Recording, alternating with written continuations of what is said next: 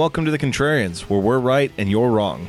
I'm Alex. I'm Julio, and thank you for listening. If you like what you hear, head over to Apple Podcasts to subscribe and leave us a five star review. Help promote the algorithm and spread the word. You can also find us on SoundCloud to subscribe and review, and don't forget to visit our main website, wearethecontrarians.com. Follow us on Twitter at Contrarian Prime, and to like us on Facebook, visit facebook.com slash Contrarian Prime. And if you have the willpower to keep up with our pretentious ramblings, you can follow us individually at Contrarian Alex for myself and at Ovnio for Julio. That's O V N I O. Now, time for the podcast.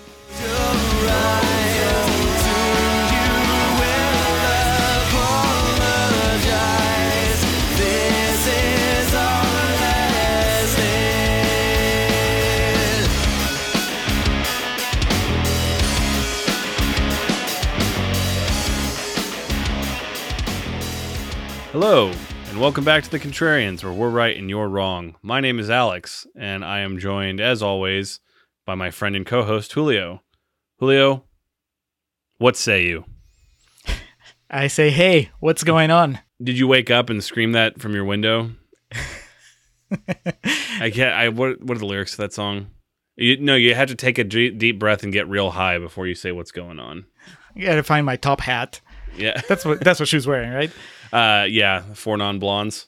Mhm. Uh, I always thought that song was Melissa Etheridge for some reason until I was promptly put in my place by a friend at a bar. was it uh, were you put in your place by a Melissa Etheridge fan or a Four Non Blondes fan? four non blondes. Like they they just they took great umbrage with uh, my I, I thought honest mistake, but you know I was I was young and dumb once.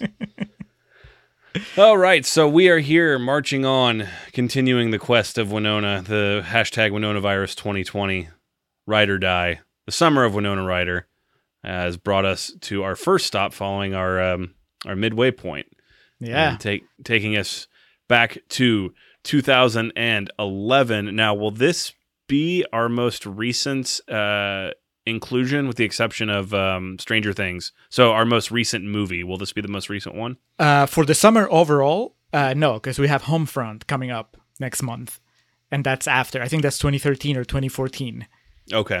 But- Wait, is that the one with James Franco? and Jason Statham. My God. All right.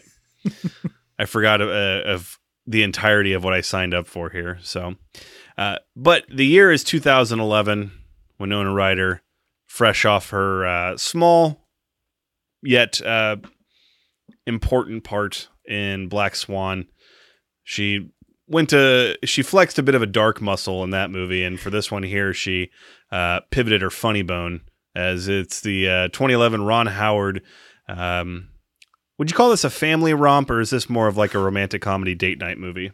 Uh, I think it falls in between because it depends on the family, and it depends on the date.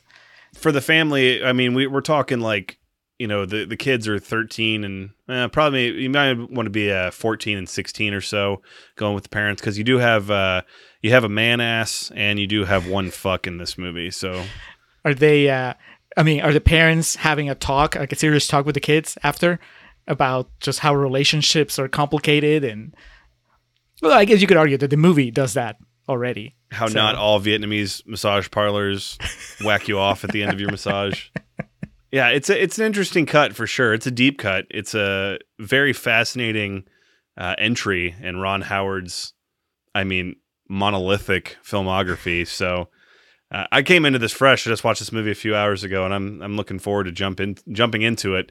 But of course, before we do so, uh, first and foremost, if this is your first time listening to the Contrarians, we thank you for listening. If you're a returning listener, appreciate y'all too.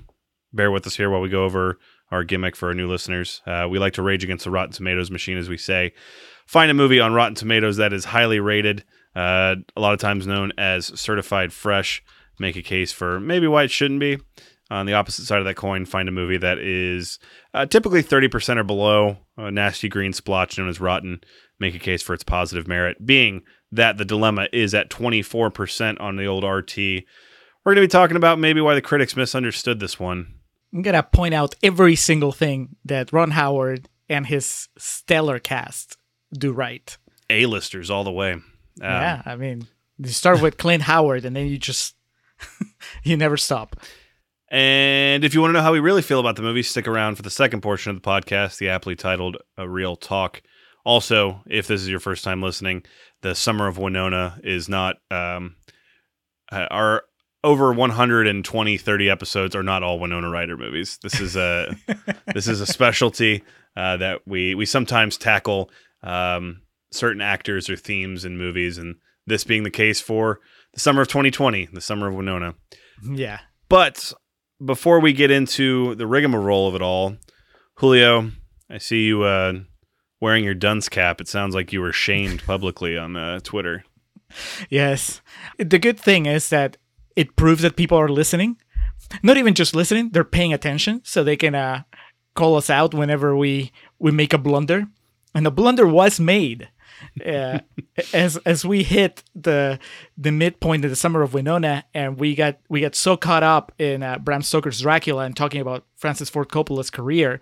Um, and I would say, in my defense, I did say that I was not as familiar with his filmography as with other uh, filmmakers uh, that are his contemporaries. But I mistakenly said multiple times that Cosmopolis was directed by Francis Ford Coppola, going as far as saying that uh, I watched maybe half of it before falling asleep, so I couldn't really say if it was good or not. That last part is true, but it turns out that, as uh, our good friend from Spit and Polish, Ryan, pointed out, Cosmopolis was actually uh, directed by David Cronenberg, who has turned out to be more prolific than Coppola in the long run. I'm also disappointed I didn't call you out on that. Jason X's uh, David Cronenberg, by the way. Yes, I was gonna with The Flies, David Cronenberg, but, but Jason X is probably more More popular. contemporary, more modern crowd. Yes, the the crowd pleaser Jason X. So uh, it doesn't mean. I mean, the the main point remains, which is actually Cosmopolis is boring.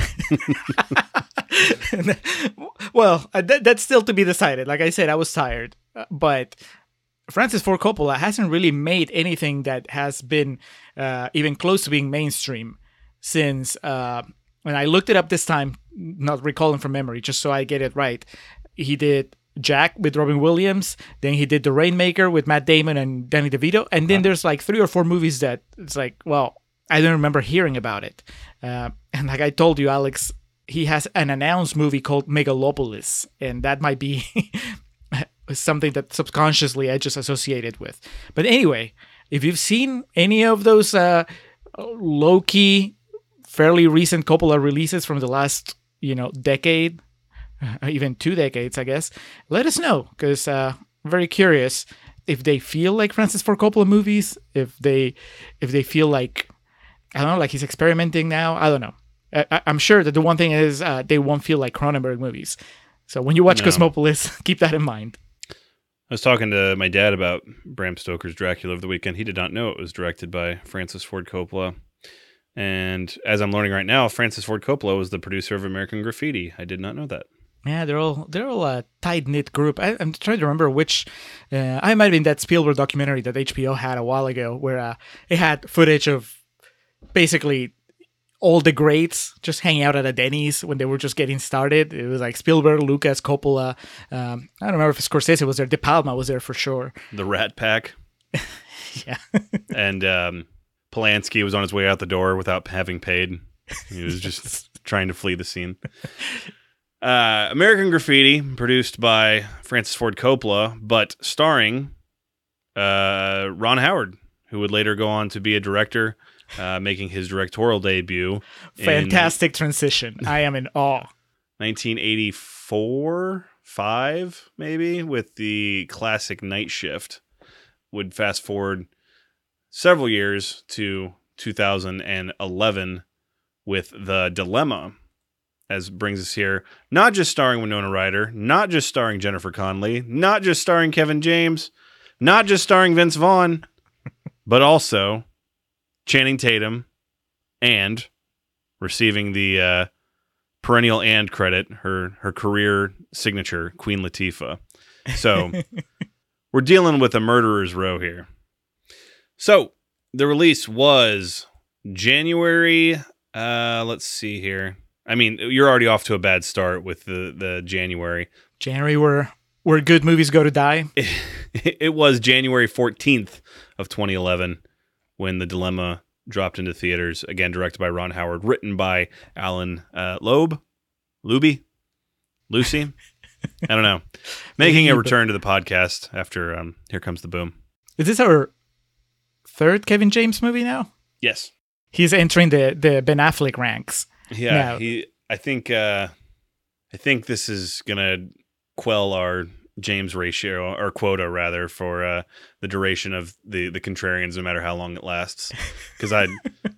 I can't think of any other movie of his I'd really want to sit through again. That being said, I do really like Here Comes the Boom, and when we'll get to real talk, I definitely have some feelings about this movie. But for the purposes of Contrarian Corner, we're dealing with a 24 percenter here, Julio. So the critics uh, weren't exactly, you know, uh, setting fireworks off out in the street. They weren't exactly, you know, fawning over themselves for this. No, uh, there's a lot. I, I actually, because sometimes I'll get the quotes pretty early on. I don't have to go through all of them. This time I went through all of them because I was looking for at least one critic that mentioned Winona Ryder in their quote, this being the summer of Winona. Uh, did not find it on the negative side. There's one that mentions on the positive side, thankfully. So we'll get there on the second half of the show. But right now, uh, we'll start with Mike Scott from Times Picayune, who says there are Michael lacklusters. Might be. Uh, there are lackluster movies Vince Vaughn can charm into being better. There are mediocre scripts Ron Howard can will some life into. The Dilemma just isn't one of them. Christian Toto from What Would Toto Watch said the only thing missing from this light comedy of misunderstandings is Mr. Furley and a scene set in the Regal Beagle. Were you a big uh, Three's Company fan, Alex? Because I was. I think I've mentioned it in the in the show. yeah, I know you have, but no, I, that went right over my head. That's that's how it feels whenever you talk wrestling to me. there you go. But yeah, the Regal Beagle was the the bar where the you know they were regulars at. You know, it was their cheers, and Mr. Furley was Don Knotts, the landlord. Oh, okay. And, and you know, Three's Company. Every other episode, there was some sort of wacky misunderstanding that could be easily fixed by somebody just saying the right thing. But of course, you know, you had to expand it. Uh, Marshall Fine from Hollywood and Fine says suffers oh from the God, boo! Uh, he says suffers from the mistaken impression that it's a comedy. Instead, it's merely a template for a comedy handed to a group of people who obviously had no idea what to do with it. I think that everybody here has a track record that proves that they know what to do with a template for a comedy. yeah, I mean Jennifer Connelly was in Requiem for a Dream. Which God bless her, she's such a talented actress, but that's one of those movies that just like stay has stayed with me forever. Anytime I see her, like that's I just remember how bad things got for her in that movie. Well, it's meant to stay with you forever, though. You know, don't do drugs, kids. Yeah. You'll end up uh Nah, let's not go there. You'll end up pining after Vince Vaughn, who does not deserve you. At best, that's how you'll end up.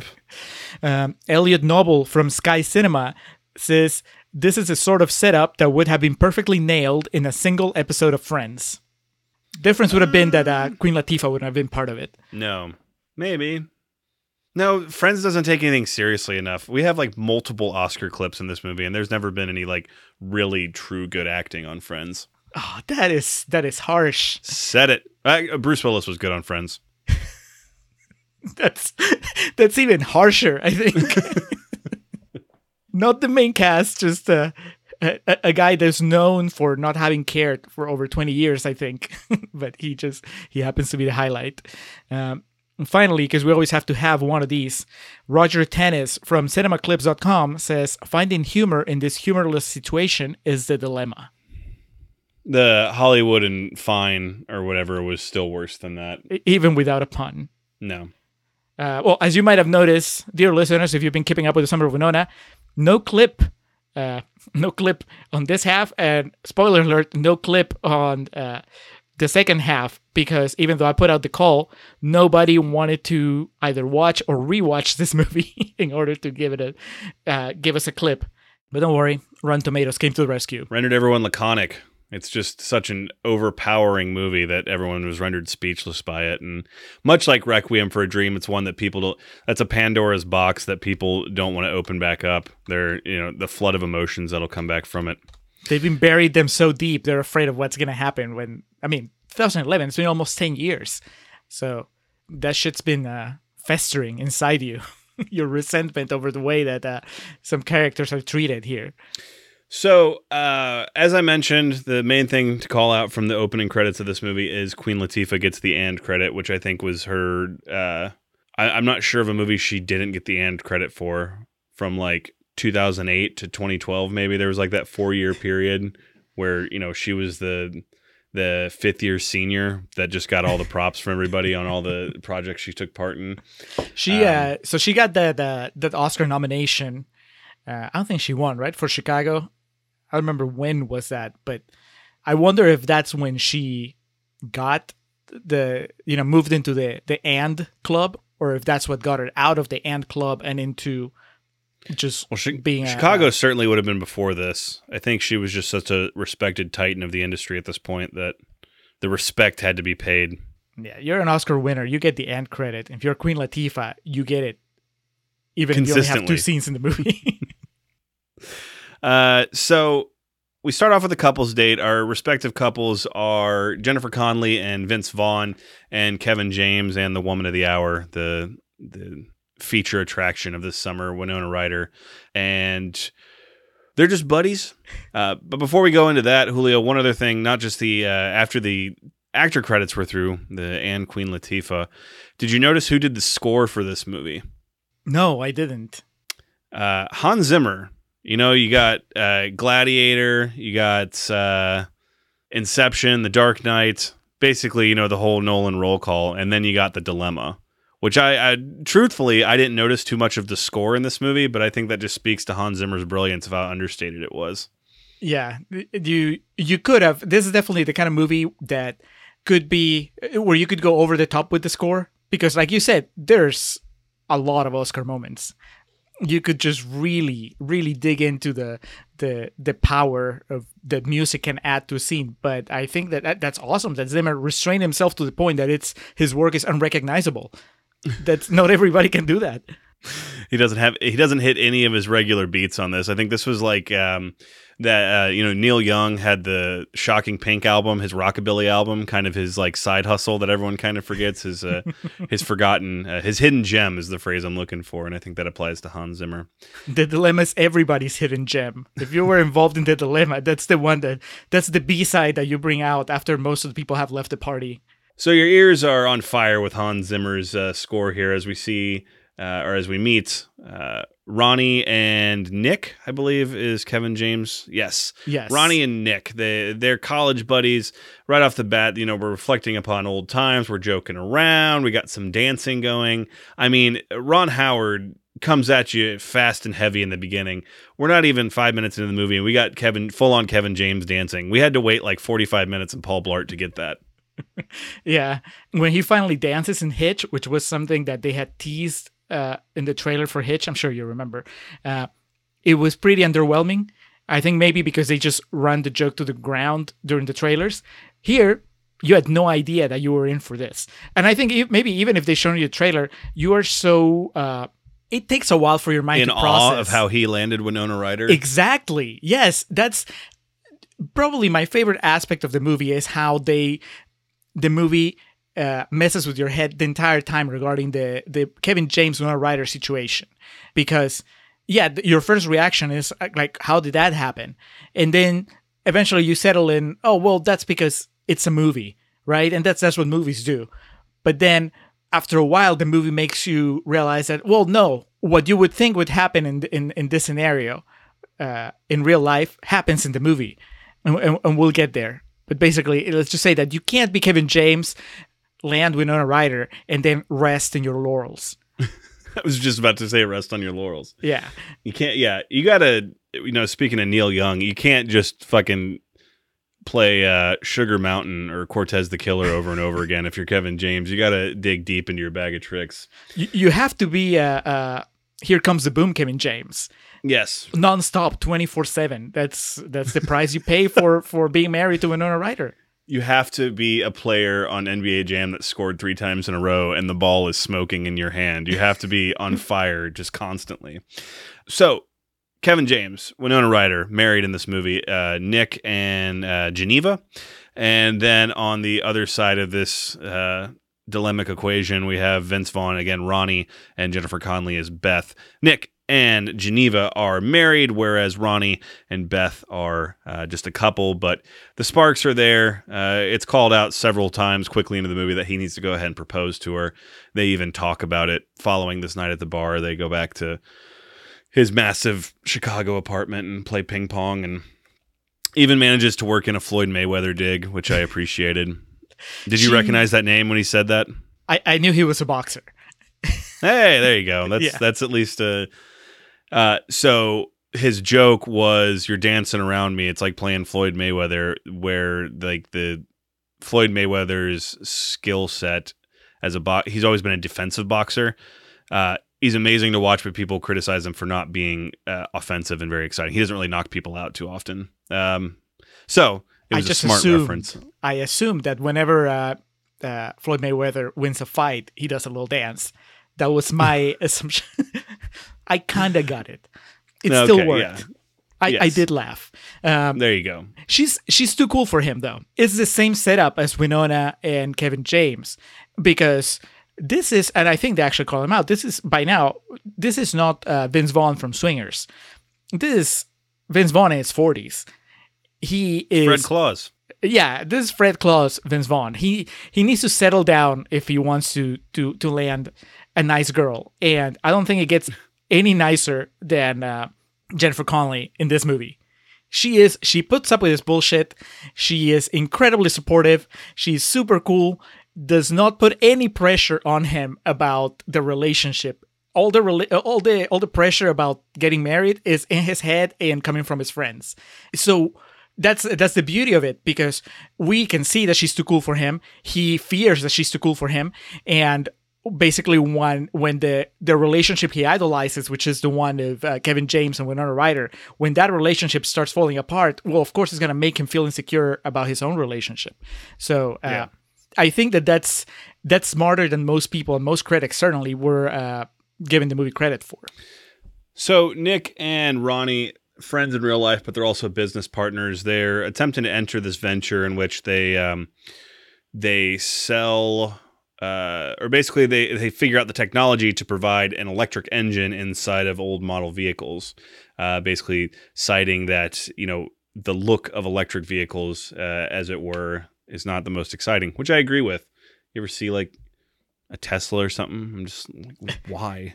Much rather just drive a fucking Volkswagen van. But um, I mean, I think that you can you can, and that's what they're trying to do. You can meet halfway there between the people that like the big, loud, like, hey, I'm gonna make a lot of noise and create a lot of uh, get a lot of attention when I'm driving. You know, those type of cars, and the people that like the uh, environment friendly, quiet. Uh, you know, I'm just gonna kind of like bzzz past you in, in, in my hybrid uh, type of cars. And he's like, you can have a car that's uh, environmentally friendly, but also want a, a car that just makes you feel like you know, like you're growing chest hair as you're driving it. And you know, uh, I don't know if this was next on your bullet points, Alex, but I I do not want to like uh, shy away from just how this is not, as you like to say, this is not your dad's Ron Howard. This is Ron Howard kind of just delving deeper and darker, and the fact that he just has his protagonist making controversial gay jokes in the first reel of the movie, maybe that's not what you would expect from him. so before we get there, uh, so yeah, as Julio has gotten to, they do have a, a pitch meeting with some execs at a can't remember if it was Dodge. I don't even know if they name what the vehicle company is. For legal purposes, that's probably for the best. Uh, but the, we meet Queen Latifah here. But before we get there, on their cab ride over to their meeting, did you at all pick up on the Kevin James theme here? The the miracle hockey thing. So they uh, they play Detroit Rock City by Kiss on the way over, which I'm pretty sure has been featured in both of the other Kevin James movies we've done.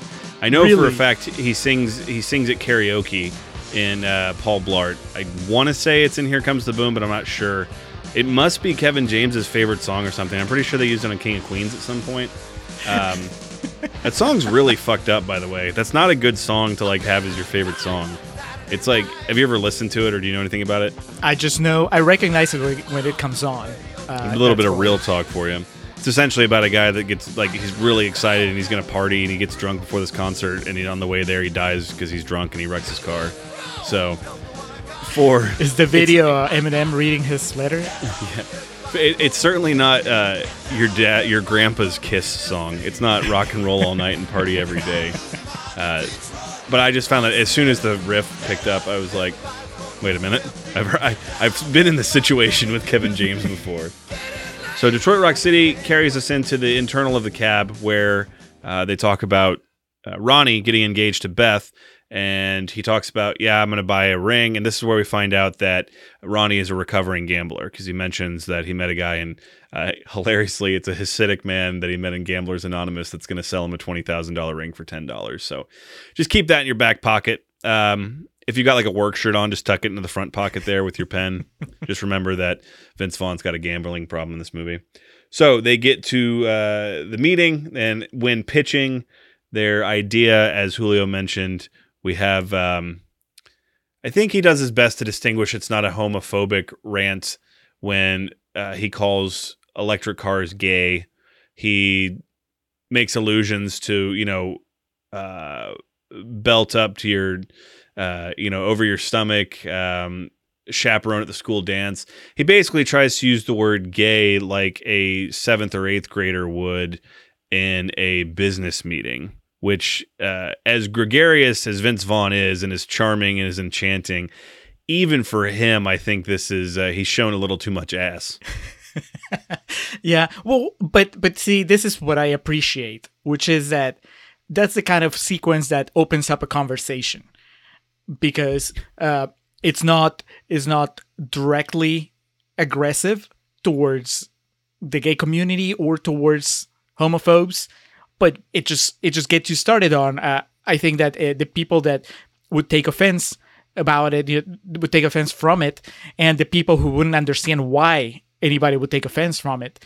This is a starting point. You get a charming young man or a charming man in his 40s like Vince Vaughn. He's a young man. I mean, He doesn't Yes. look it, but he is. he's he's a rock where we can all agree that this is good so this is where we start and from there there's a dialogue. Too much of, of today's society is about just the moment that you're offended you just cut the conversation off. But here was ron howard trying to use a comedy a dark comedy about relationships and infidelities uh, to also expand the conversation to other areas. Stew on it. So uh, instead of you know following that, going down that rabbit hole, not even rabbit hole, just following that path, that fork in the road, that end pass, he uh, hits you with like a, a ninety degree angle, not quite a one eighty, but it's just like boom, like a veer off, a hard right, as I've said before. In that Queen Latifah is like the Stifler character in this movie. Like you don't expect her to be, but she's like the raunchy, inappropriate, um, very phallic heavy uh, side character that was you know very popularized at the turn of millennium in movies like American Pie and Road Trip. Essentially, she's the turn of the millennium Seann William Scott in the dilemma. hey And representation matters man i It does, and she talks about Ladywood, uh, which Yeah. I had never heard that expression before. And I'm gonna be honest, I don't hate it. yeah, it's it's certainly uh, a refreshing spin on on just a trope of a character by now. You know, that, like you said, the oversexed, uh, the oversexed white man that that all he can do is talk in double entendres and just be very sexually overt. Seen seen that over it, but Queen Latifah making those kind of jokes, I'm there. I, The only you- thing we were missing was Queen Latifah going, "I know what's next, Vegas." That's the post-credit scene. Actually, you got to hang around for it.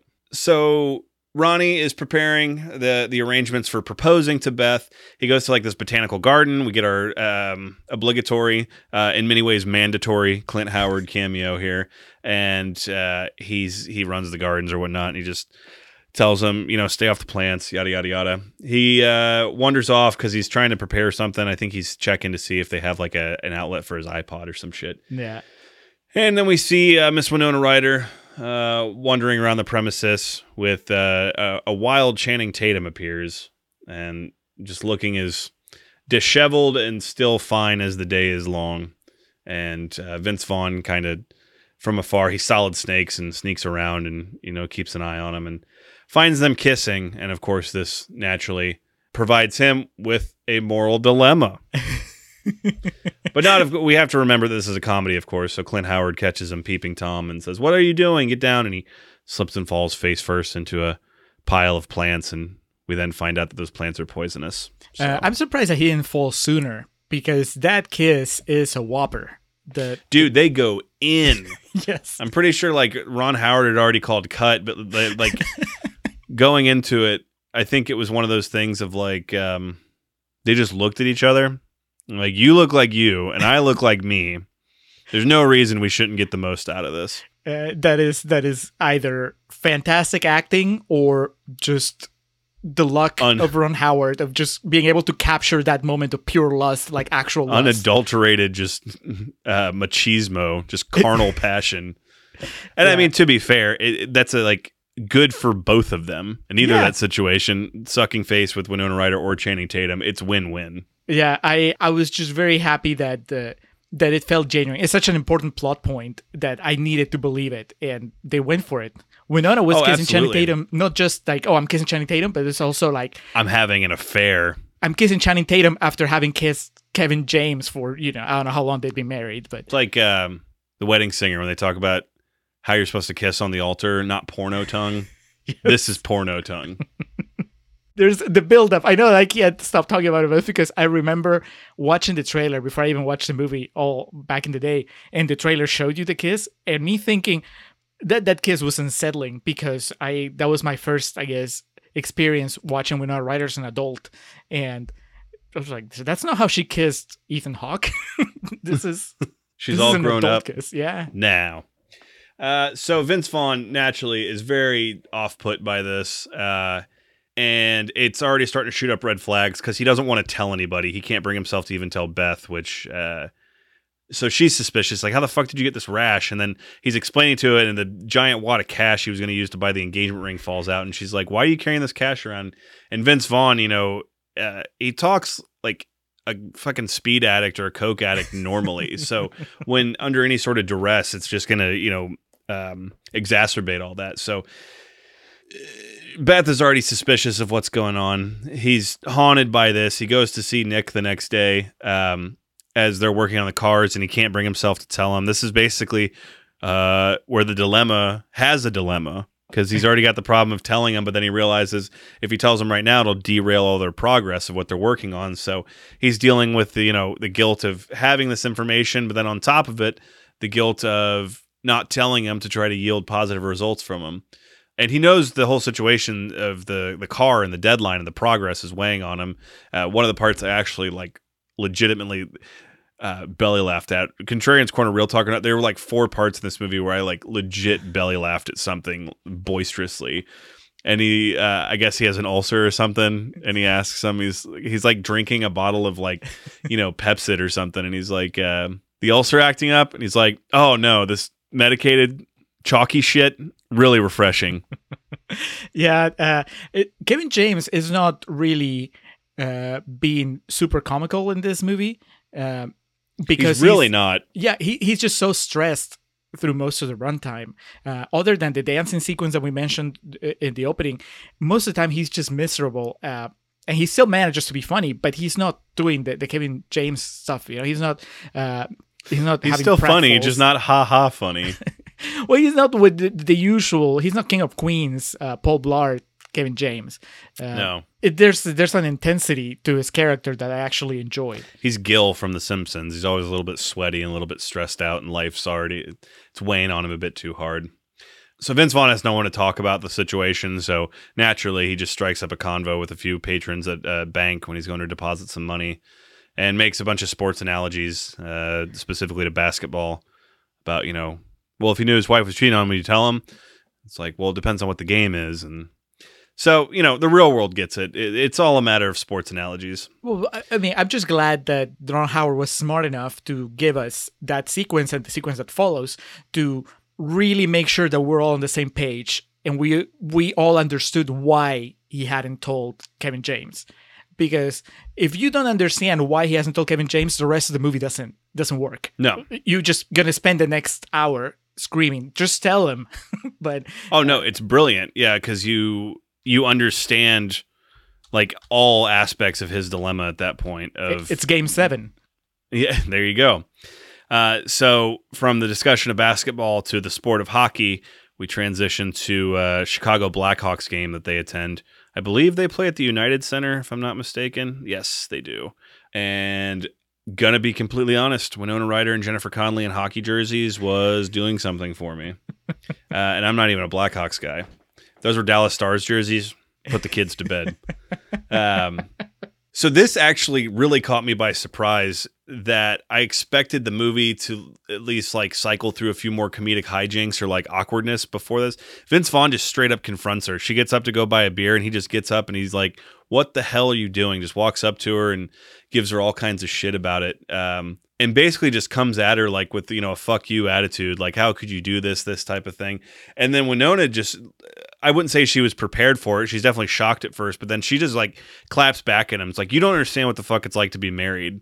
And she's like uh you know like, you nick hasn't had sex with me in six months. And he- she mentions that he goes and gets handies from the vietnamese massage parlor and you can tell Vince Vaughn is still going to stick to his guns and he's still very much convinced that he's in the right, but this definitely throws him for a loop. Yeah, she did not fall apart the way that he thought that, that she was going to. yeah. It's like I'm and Vince that's what Vaughn. I'm- surprised me too. I'm a giant. And Winona Ryder is tiny, and she's in the wrong because she's cheating. So of course she's gonna fold. And instead, she she manages to buy herself some time, uh, which was pretty impressive considering. Uh, because at this point, I mean, I would imagine most of the people watching, especially if you're a guy, you are on on Vince Vaughn's side the entire time. So you you want everything to come out in the open, but she manages to make an argument that makes sense to where he basically agrees to not tell her, not tell Kevin James, and let her tell him, but not right away because he needs After to the finish card- the work. And, yeah, after the work is concluded. and and you know she's just not gonna see Channing Tatum anymore.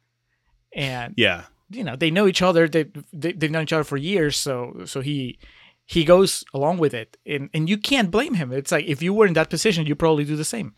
Well, and from the perspective of the movie, also, it really uh, genuinely surprised me because it goes from being like a dude movie, like, yeah, dudes, to um, proposing that it's not black and white. There's, it's like a, sh- it's like a smear of gray. Like the situation is not exactly what it seems, and that you know, uh, yeah, I'm in the wrong, but I have reasons for doing what I'm doing. It's not like the, it's not, it doesn't slut shame her. Basically, is the phrase I'm looking for. Right, because let's be honest, the movie didn't need to give Winona Ryder extra reasons to to hook up with Channing Tatum when she's married to Kevin James. you didn't need to explain it, right? But but they go ahead and, and make it more complex. they had rammed as much gunpowder in the cannon as possible. uh, so Kevin James, we get some like side conversations. He said he's disappointed that Ronnie hasn't proposed to Beth yet. Uh, Ronnie asked Nick, like, "You ever get massages?" And uh, Nick is very um, precocious about the discussion and very uh, secretive about it. So naturally, all of Vince Vaughn's paranoia at this point. Um, I think he wants to see that she's right, just to kind of weigh out the two sides. So he follows uh, Kevin James to some Vietnamese massage parlor uh, in downtown Chicago, and he doesn't confront him about him, but he confirms that he's lying about where he is. He calls me. He's like, "Where?" are you?" He's like, "Oh, I'm back at home, Mad Men marathon." And so Vince Vaughn knows at this point that Geneva is not lying Well, about. I mean, we never really find out if uh, if Kevin James is actually getting uh, hand jobs at that place, but the evidence doesn't, you know, circumstantial. he's confronted evidence- with it at the end of the movie, and he definitely does nothing to refute it. Yeah. He just does the Psh, what? so Ronnie then tells uh, Geneva, "Hey, I, you know, you weren't lying, but she's with Channing Tatum again. Zip is his name in the movie, and so he freaks out about that. He's like, I thought you were gonna break it off, and this is where we get the one fuck in the movie. He says something like, well." Fucking, you don't fucking have to, or something. It caught me by surprise. I had to go check. I was like, "Wait, is this movie R?" Um, so Winona Ryder's like, "Well, no, you're not going to tell him because you know we need to talk first. So they meet up at this coffee shop, and like this scene is so awesome just of like how vindictive Winona Ryder, uh, Geneva character is. We find out uh, that they had hooked up in college before she even met Nick, before she, Kevin James was even part of the equation. So she holds that over uh, his head. But then she like is like, "You're not going to tell him because if you do, I'm just going to tell him that you've been making passes at me and that you know you've been trying to hook up with me." And then she starts crying and starts saying what she would tell him, and it's and Vince Vaughn is just sitting there like me, like with my mouth open, like, "Oh my god." women are awesome like with their their emotional manipulation and their ability to just turn it on. But my notes just say winona annihilates ronnie. She does. She's just like you're a fucking loser. No one's gonna believe you if you say anything. It's a total power move by her and it's an awesome scene. Um, it was reminiscent of uh, the the Edward Norton uh, clip that they showed at the Oscars for Birdman, where um, he's acting the scene for Michael Keaton, the the you know, the scene from their play, but then when the scene is over, he just looks up at him and smiles and goes, "Ah, wasn't that good?" Because here Winona ends her her pretend uh, confession after she's crying, and she just she doesn't smile. She just goes like, "See, I can fuck you over if I want to." It's uh, yeah she like s- sniffs and like stops her tears and she just kind of like looks at him like checkmate So this is uh this is so far the most villainous Winona Ryder we've had this summer. Um, we've always been rooting for her one way or another, and uh, even when she was doing things that that were not cool, we still kind of wanted her to to like prevail. the entire movie lost souls well, that's on a very meta version uh, uh, of the argument. But here, this is just she's still a complex character, but she is uh, definitely more of a villain after this scene, and I appreciate it because I think that Ron Howard and uh, the screenwriter Allan Loeb they probably they looked at Winona's career and they realized that it was time to play this sort of variation of the character. We've done up till now, we've done six Winona Ryder movies, and in three of those movies, she is duplicitous towards men. Uh, you have Mr. Deeds, where she fakes caring for Adam Sandler in order to take take advantage of him. Uh, you have uh, uh, Reality Bites, where she's basically dating Ben Stiller and Ethan Hawke at the same time, and and then you have just the last episode, Bram Stoker's Dracula, where she's cheating on Keanu Reeves with uh, with vampire Gary Oldman. Uh, here, this is the first time it, it, this summer, and maybe the first time in her entire career, where she is once again basically she's with Kevin James and with Channing Tatum at the same time, but we're not supposed to be on her side. She's finally the villain. It must have been pretty refreshing for Winona to be able to just play it as somebody who's not asking to be sympathetic about it, uh, and also just for the audiences to finally be like, oh. This is going on, and I'm. It's okay for me to be mad at her. Uh, this segues into what, in my opinion, is Vince Vaughn's Oscar clip. After all this, he's sitting on a bench on the streets of Chicago, and he has like he literally is talking to God. Uh, you know about he doesn't know what to do, and this whole and he starts crying, which like I, I know we've done we've done like single tear Vince Vaughn before, but we've never done like quivering lip, voice cracking Vince Vaughn before. So this was range with a capital R. I think was uh, what was on the script here. And uh, I, I, don't know. W- w- was there anything else you had dog eared as the Oscar clip in the movie? Uh, well, there's or Vince Vaughn's Oscar clip, I should say. I mean, you mentioned it earlier. Once you get to the last twenty minutes or so of the movie, it's almost like everybody gets gets their chance. Like the spotlight oh, dude, yeah. Like this is one of the few movies we've ever done where like I actually have in my notes what the best picture clip is. It could be used for best picture, best screenplay clip, because like it's not just like one individual powerful performance. It's the it's the sum of its parts. is it the the intervention? Oh yeah. Okay, we'll, we'll get there. But Yeah. uh, but yeah, no, I, I I thought so too. I thought that it was. It's not just that it's it's a good performance from Vince Vaughn and it and that it just shakes you because you didn't see it coming. It's also that the movie very very masterfully is getting darker and darker. It's kind of like what you were saying. You were expecting a, a very specific type of movie based on the trailer and based on the the starting setup of uh, oh, it's gonna be so funny that he he saw Winona Ryder cheating on Kevin James and now he's not gonna know what to do and and hijinks ensue. But then very quickly it's turned to something darker where it becomes very clear that people are getting hurt and more people are gonna get, get hurt before the end of the movie. Uh, you, you don't just bring out the tears in your average Vince Vaughn comedy. Not like this. No. no yeah, not halfway through the movie. Like this is uh, you know right before the climax type thing. It's a it's a different movie we're dealing with here. Yeah. So Queen Latifah reemerges for a moment of exposition in the movie where she explains to Vince Vaughn, uh, who eventually uh, parlays that information to uh, Kevin James, that the deal's been rushed up and they have to have you know something to uh, present in three days. So they're on a three day notice here, and naturally that just adds more stress to the overall situation. She makes exposition colorful by also throwing in a deep throat joke, which I laughed. I, I didn't belly laugh. Oh I- yeah, she's like, "I'm your deep throat." It's a great movie. Have you seen it? And doesn't Vince Vaughn say what? All the president's Yep. men.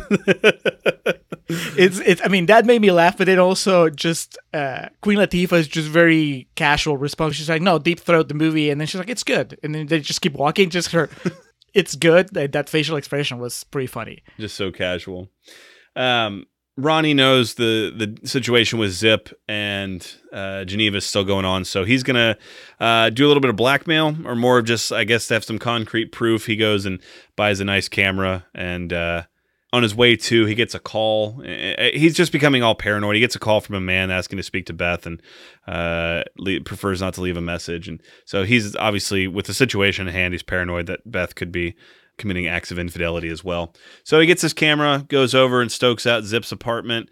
Clear body doubles, but still pretty provocative for a PG 13 movie. Well, are you telling me Of, that that's uh, not uh, Channing Tatum's ass? I don't think so. Why? I've, I haven't seen, I've seen the first Magic Mike. I think he shows his ass. Which one has Matthew McConaughey shows his ass? Which one's that? the first one. Okay, yeah, that's the one I've seen. That's just man ass the movie, pretty much. and uh I mean, it was meant to be. Man, I, I don't know. It could be Channing Tatum's ass, but whatever the case, yeah, kind of borderline graphic stuff. it's it's pretty steamy. Yeah, M- makes sense because you have to follow up on that kiss that we saw earlier. If they were pretty tame on their sexing now, then it would feel fake. Oh, absolutely. You know, it's just basically establishing it's a. Uh, I used the word carnal earlier. It's a uh, a very sexual relationship because that's kind of what she's lacking. Passion is the word. She told Vince Vaughn that Kevin James hadn't had sex with her in six months, which, I mean, okay, man, I'm sorry. It just you don't deserve it. If- No, that's some out of all the stuff in this movie that I was like, man, this actually kind of hits close to home, or not home, but more of a. There's a sheen to this that's not just Hollywood bullshit. There's actually some reality to these situations. When she said that, I was like, ah, Hollywood bullshit. I, I fucking Rise of Skywalker was more believable than that part of this movie. um, before before we lose it though, did you get the feeling? I, I I don't know. I've never been in the position where I have to fucking climb on a tree and and take peeping tom pictures of people having sex through their window, but I get the feeling that this is the kind of thing that these days you you could just do with your phone. oh yeah, Uh, I mean, I, I understand. I like the overzealousness of uh, of Vince Vaughn because I would like to think that even in 2011, you didn't need to buy that kind of camera. iPhones were not what they are now, but you could still, you know, he's not taking those pictures for publication. They don't have to be HD. It- all, all that needs to happen is Kevin James has to be able to recognize his wife there. I would I would hope he wasn't planning on like making a portfolio to give to Kevin James. He can't help himself. He he's uh he's a showman. It's that's that's part of his job. That's your wife, reverse cowgirl. Look at that smiley tattoo on Channing Tatum's ass. Perfectly in focus. Look at these abs. You haven't had those ever. so this all leads to a Vince Vaughn Channing Tatum fight scene where I think Ron Howard had um, watched a couple of uh, Judd Apatow movies going into this because he basically just whatever was filmed for this fight scene made it into the movie. he was just injecting kind of a new age feel to it. Like he knew the audiences had been conditioned. Uh, I believe this is 40 had already come out at this point, uh, or it was right around the corner. But um, funny people had definitely come out. So he he knew the audiences needed periods of time where the scene just keeps going so they can reset. So he whatever he filmed for this made its way into the movie. But uh, I, I like it. I think it works uh, much better than any Apatow movies because to me, what it brought to mind the the uh, and I know I like this movie more than you do, but the the Iron Man versus Hulk fight from Age of Ultron, where it goes on for a while, but it also happens in stages because first uh, you know, Winona Ryder's out of the picture, and just as Vince Vaughn is collecting his cameras, about to go, he gets dragged into the apartment by Channing Tatum, and they have a fight there in the living room, uh, and then it moves into the bathroom, where uh, Channing Tatum is using his skateboard, I think, to break the door, and then uh, Vince Vaughn comes out with a flamethrower. Uh, He pulls the Rorschach, Yeah. kicks the door down, and uh, the high point, or I guess the, the the high spot of this fight is when he breaks Channing Tatum's aquarium and his fish spill out everywhere. yeah, slow motion. And then they move outside where uh, Channing Tatum is hiding and Vince Vaughn goes on a rant. And then when Vince Vaughn's about to leave, Channing Tatum reappears and then gets the upper hand again. So it's it's just like at least four different setups where this fight is happening where you don't really know who's going to win and and you don't know what the winner is going to do. Because by the time that uh, that Vince Vaughn is screaming on the streets that he's going to kill Channing Tatum, I believe him. He he looks unhinged. So He definitely movie- did go insane. yeah, Ron Howard and, and Allan Loeb have done a pretty good job of teaching me that anything goes in this movie. So it could happen. Uh, Vince Vaughn's uh, life could get even worse if he actually murders the guy that's sleeping with his best friend's wife. So uh, I actually like it. it. Does it go on for longer than than average? Yes, but it does while saying something.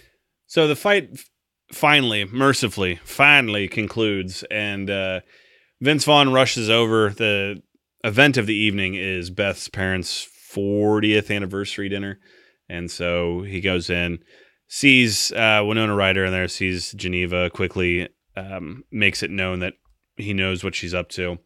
Eventually leads to him giving um, this toast about honesty.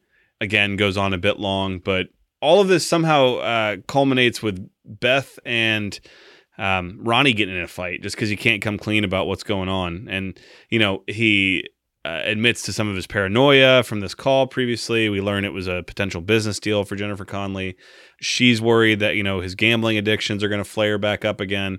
And heavy lies the crown in this case for Vince Vaughn. And he just, he just know the man who knew too much is, uh, that was the working name of this movie is Vince Vaughn just explains, "Hey, I'm just going to sleep on the couch at the office." just he's he's making the same mistakes that I guess at some point Kevin James made in his marriage, um, just walking away from a beautiful, smart woman when she's actually making an effort to talk to him about his shit. Because she comes in with the most reasonable position, tone. She's not being confrontational. She's just asking for an explanation because anybody can see that he's just falling apart for some reason.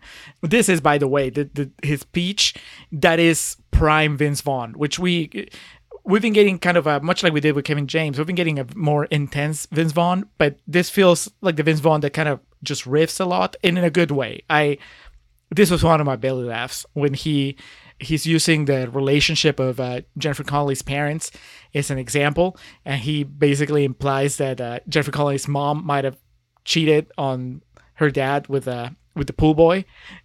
And she's like, if that had happened, I'm not saying it did, but if that had happened, uh, she would have they would have talked about it because honesty is important. And it should have been like, hey, I have needs. Yeah, it was definitely it was definitely Vince Vaughn 101, just riffing, and you know we've we've talked about Vince Vaughn ad nauseum on the podcast. Go back to our Fred Claus episode. We just talk about that movie is just unadulterated Vince Vaughn for two hours. Close to it here, but at least it's cut with a, a little bit of um, other A-listers. Uh, several days later, uh, Ronnie returns to Zip's apartment. Channing Tatum answers the door with a gun just pointed at his face. Channing Tatum, I think, as we learned from the 21 and 22 Jump Streets, I know you're not as crazy about those movies as I am, but I do think he is very good at comedy in the sense of just being the the dumb meathead who just very dry. Not droll's not the proper word, but you know, just one of those guys. Not much is going on upstairs. And with this, he's got the gun at him, and he keeps like trying to invite him in. And he says he googled it, and he's like, "If you're in my house, I can shoot you." So he, he's trying to get him in. So you got the the comedy of that, and then their whole situation. He's going to buy the camera back from him. He's like, "And I'll give you a thousand dollars for your trouble." It's a And- it's a rematch, but it's an intellectual rematch. I was going to say instead of a game of fists, it's a game of wits. yeah, and um, The issue, though, is Nick had been watching and following Ronnie because he had been suspicious about his uh, behavior and his general temperament. And he finds him and just sees him giving Zip this wad of cash. And naturally, he thinks that he's relapsed and that he's gambling again or if there's, you know, an issue at hand. Because he also sees him get handed a, a brown paper sack, which universally is probably not, it, Not a it's good never a good look. no. So after a day of roaming and kind of weighing on things and mulling them over mentally, uh, Ronnie returns home to see an intervention has been set up for him. His sister and brother-in-law are there. Uh, his co-worker, uh, of course, Nick and Geneva, and uh, Beth is at the helm of all this. And shockingly, a twist here: Channing Tatum wanders in, Zip, and Geneva freaks out more than anybody. And uh, but Nick explains, you know, I read in this pamphlet it says, you know, your supplier should come to these things, and it's all a massive, uh, you know, mix up. They think that Zip is his bookie, and that he's making bets, and of course, Channing Tatum doesn't help this at all by just going along with it and saying, you know, you, you make bets on everything. Uh, one of my belly laughs of the movie was, I, again, I don't expect you to really understand the comedy behind this, Julio, but in 2011, it was especially funny. He's like, you bet on sports all the time the Bulls, the Sox, the Cubs. And he just says it with this, this utter condescension in his tone that was fucking hilarious. He's good enough that I I understood the intent, even if I didn't know why it was supposed to be funny. There you go. I mean, at that point in time, it was still kind of a joke to be a Cubs fan. It would be another five years before they won the World Series. But yeah, I guess that's true. Like um, the delivery of it all in the context, you could tell that it was supposed to make him look like a fucking moron. This is a this is pretty crazy because it's uh, obviously we're, this is basically the climax of the movie. Um, I mean, there's there's a little bit more to come, but this is the, the big moment, and uh, it's just so it's so awkward, so cringe worthy, also funny because it opens with, uh, or you know, he, he's being welcomed, Vince Vaughn is being welcomed by everybody there. Uh, his sister is there, and earlier in the movie, when he was trying to get advice from people, uh, he called his sister, throw her in hypothetical that she uh, understood as Vince Vaughn telling her that her husband was cheating on her. And then it turns out later in the party, we find out that uh, she confronted her husband about it, and the husband admitted it. And so here, the husband just hugs Vince Vaughn, and he's like, I don't know how you found out, but if you ever fuck me like that again, I'll kill you. That's the perfect, you know, it's just like a, the perfect joke in three stages. Every development of it was funny. And of course, just when you get to the end here, it's, it's great. So Ronnie's had enough. Every, basically, it's an intervention because they all think he's gambling again. And uh, Zip's not going along with it. Uh, Gen- uh, Geneva just yells at him at one point. Winona Ryder is just like, What the hell are you doing here? Uh, and everyone's kind of like, What the hell? Uh, no one really pays it too much mind, but it's definitely out of left field. So then Ronnie's like, Fuck it. I'm not doing this. You got to look at these pictures. So he takes out his camera to show him. And of course, Zip had erased them all and just replaced them with one picture of him giving him the bird in front of his crushed fish tank. So at this point, Vince Vaughn just decks Channing Tatum in the face. And this is the last we see of Zip. He uh, scurries away.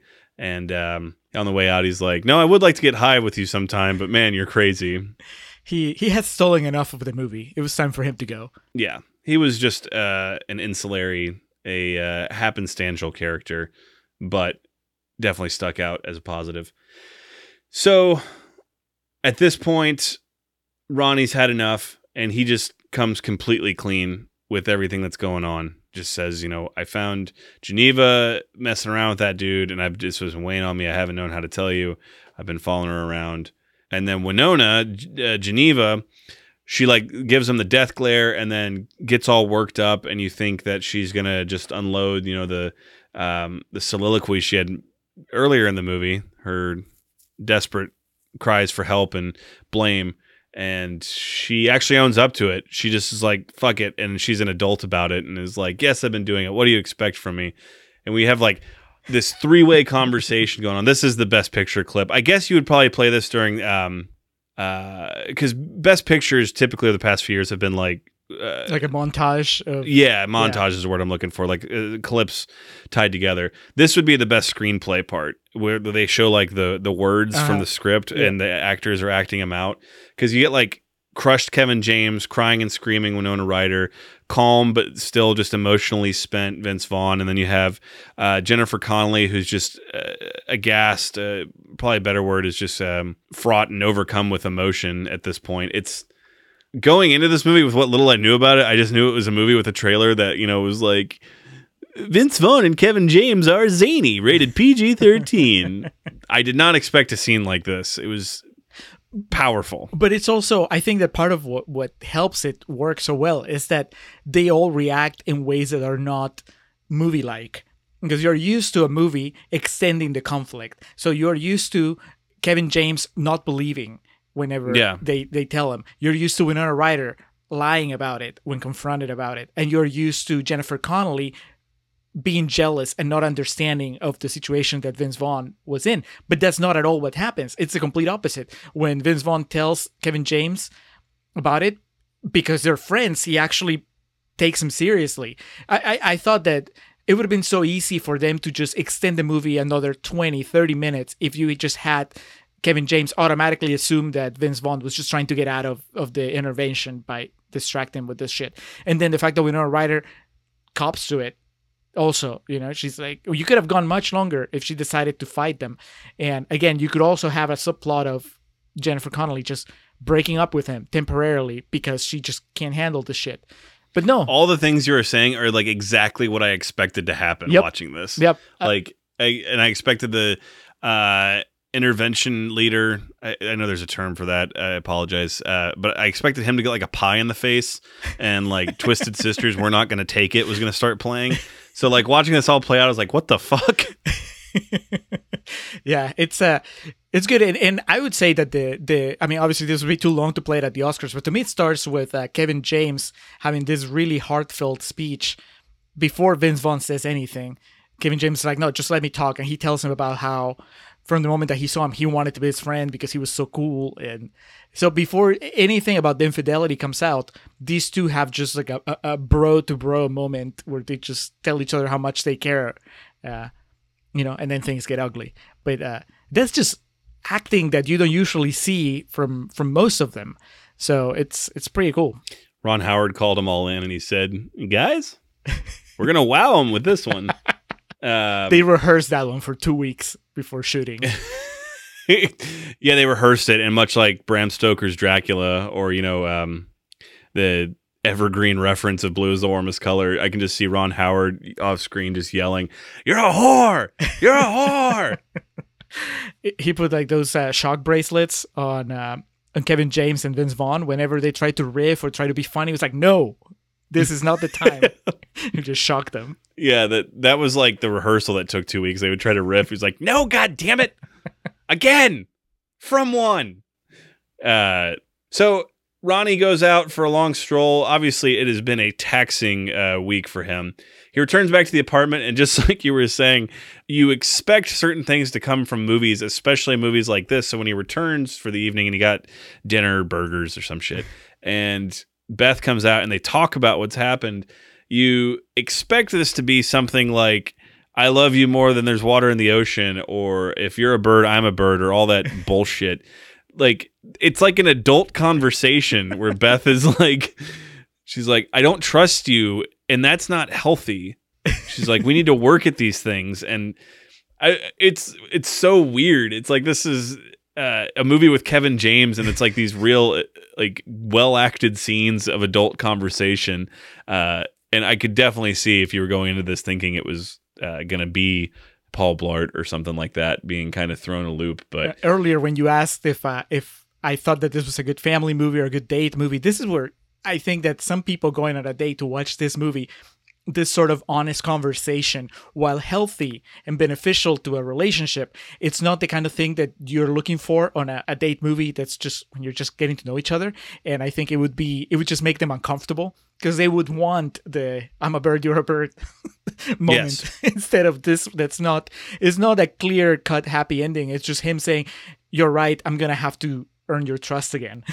And he like tells her he's like, I walked past the casino three times, Yep. like I was really tempted, but I didn't go in. Yeah, it's very strange, uh, tonally for the movie, uh, but very well acted. And then of course, at that point, it would feel like horse shit if he did some like super romantic uh, proposal. So when she opens up her to go food, like the rings in there, and she's just like, yes, of course. So uh, we go to the next day at the proposal, the or not the proposal, excuse me, the demonstration of uh, their electric car. You know, all the chips are on the table, all those other euphemisms and analogies and figures of speech you can think of. And beforehand, uh, they meet each other in the waiting room. They try to talk. Uh, we learned that uh, Geneva had moved out, so we have seen our last of Min- Miss Winona Ryder in this movie. And Ronnie tries to apologize to Nick, and then we get the old Liam and Noel Gallagher special where they get into a fight before their show. Boys will be boys. Boys will be boys. Yeah, it's not much of a fight. Old Paul Blart pops him one in the face, and Vince Vaughn gets up, and it's kind of like uh, Saving Silverman, or there's a lot of movies like that. But just say, okay, I deserve that, and if you feel the need to hit me again, go for it. And he him. I don't know if he need him in the groin or the the bread basket, but drops him like the you know the proverbial sack of potatoes, and um, the representatives come in they're like we're ready for you and one of the guys walks over to ronnie and he's like after what we've just seen in there and then just classic vince vaughn delivery is like oh that we're just kids cooped in a car too long we're just working then he winks at him and uh, man vince vaughn it's fitting that he is um and fighting with my family because god when i listen to him talk he he would have been a millionaire in the pro wrestling business just his ability to bullshit Uh, he's right. Sometimes you just have to punch things out. yeah Words can only take you so far. And I mean, men are stupid creatures that don't really know how to resolve issues sometimes without just bashing shit into one another. Look at the game of football. Um, and the demonstration goes off without a hitch. It goes swimmingly. We get some awesome Kevin James facial expressions as he's revving the engine, and uh, that everything goes perfect. And they cut him a big fat check, and the, the it's a done deal. So they succeed. Yeah, I might have just it might have been like the remnants of uh, Bram Stoker Dracula in my head, but I I was just thinking cargasm the entire time that Kevin James is there, just revving it up and just looking like he's he's climaxing while everybody else watches. Coppola directed the second unit. So we transition from you know life is good to yet another Blackhawks game. I guess they have uh, season tickets. And previously in the movie at the Blackhawks game, Kevin James Nick explained, you know, if he ever had that opportunity to make that uh, half rank shot into the little gimmick slot for the net or the goal, excuse me, he he'd be able to do so. And with this, uh, he is able to do so with Vince Vaughn giving him the speech from Miracle with uh, Kurt Russell, and he makes it the end. Freeze frame. uh, this this is uh, a little bit of just cultural gap, I guess, in, on my part because I. What do you do? How do you get picked to take that shot? Because to me, it felt very convenient. I understand it's a movie, you know, and we need the, the happy ending, but that right now when he needs a win, or, or just like the cherry on top of the win that was getting the, the car the car job. You know, he finally gets picked because he, he made it sound like he'd been waiting his whole life to do this. So And then at the end of the movie, do do they pick you at random or do you sign up and hope that they pick your name? I know you can.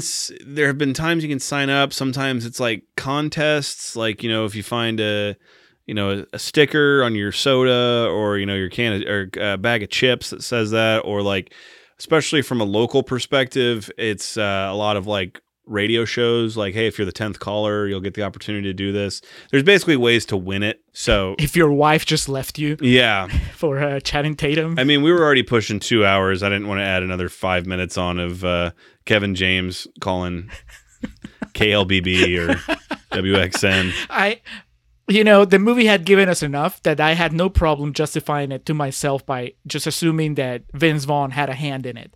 Somehow he just, you know, he's fast talking Vince Vaughn.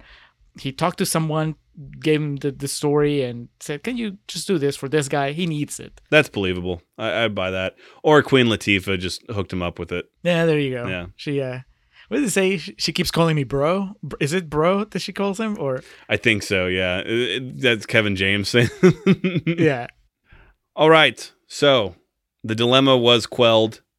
Uh, that concludes Contrarian's Corner. Julio, you ready to move on to real talk of this Ron Howard masterpiece? Yes, let's let's move on to real talk. See, you need to understand how this is gonna play out, Ronnie. I'm gonna tell him how we slept together all those years ago, and then I'm gonna say that you started making passes at me mm-hmm. and that they never stopped. Mm-hmm. You do that. You sell him that I've been hitting on you for 20 years straight. I should have told you, Nick. I should have told you sooner. But. But Ronnie insisted that we not say anything. But as the years went on, it got harder and harder, and I just lied to myself and said it didn't matter, but. I'm telling you this now because Ronnie has gone crazy. He's been throwing me up against restaurant walls, like right when you're right around the corner. It's like he wants you to see, he wants to get caught because he feels so guilty. But I don't feel safe anymore, Nick. Okay. This had to come out.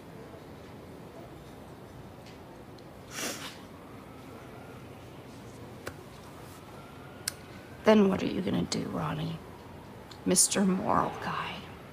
Are you gonna look your best friend in the eyes and lie to him and say, no, that never happened. I never slept with her? I don't think so. Stay out of my marriage. All right. I am recording for Real Talk. Excellent. Real talk for the dilemma. What a fascinating movie. How many how many Ron Howard movies would you say you've watched? Oh, it's got to be in the millions.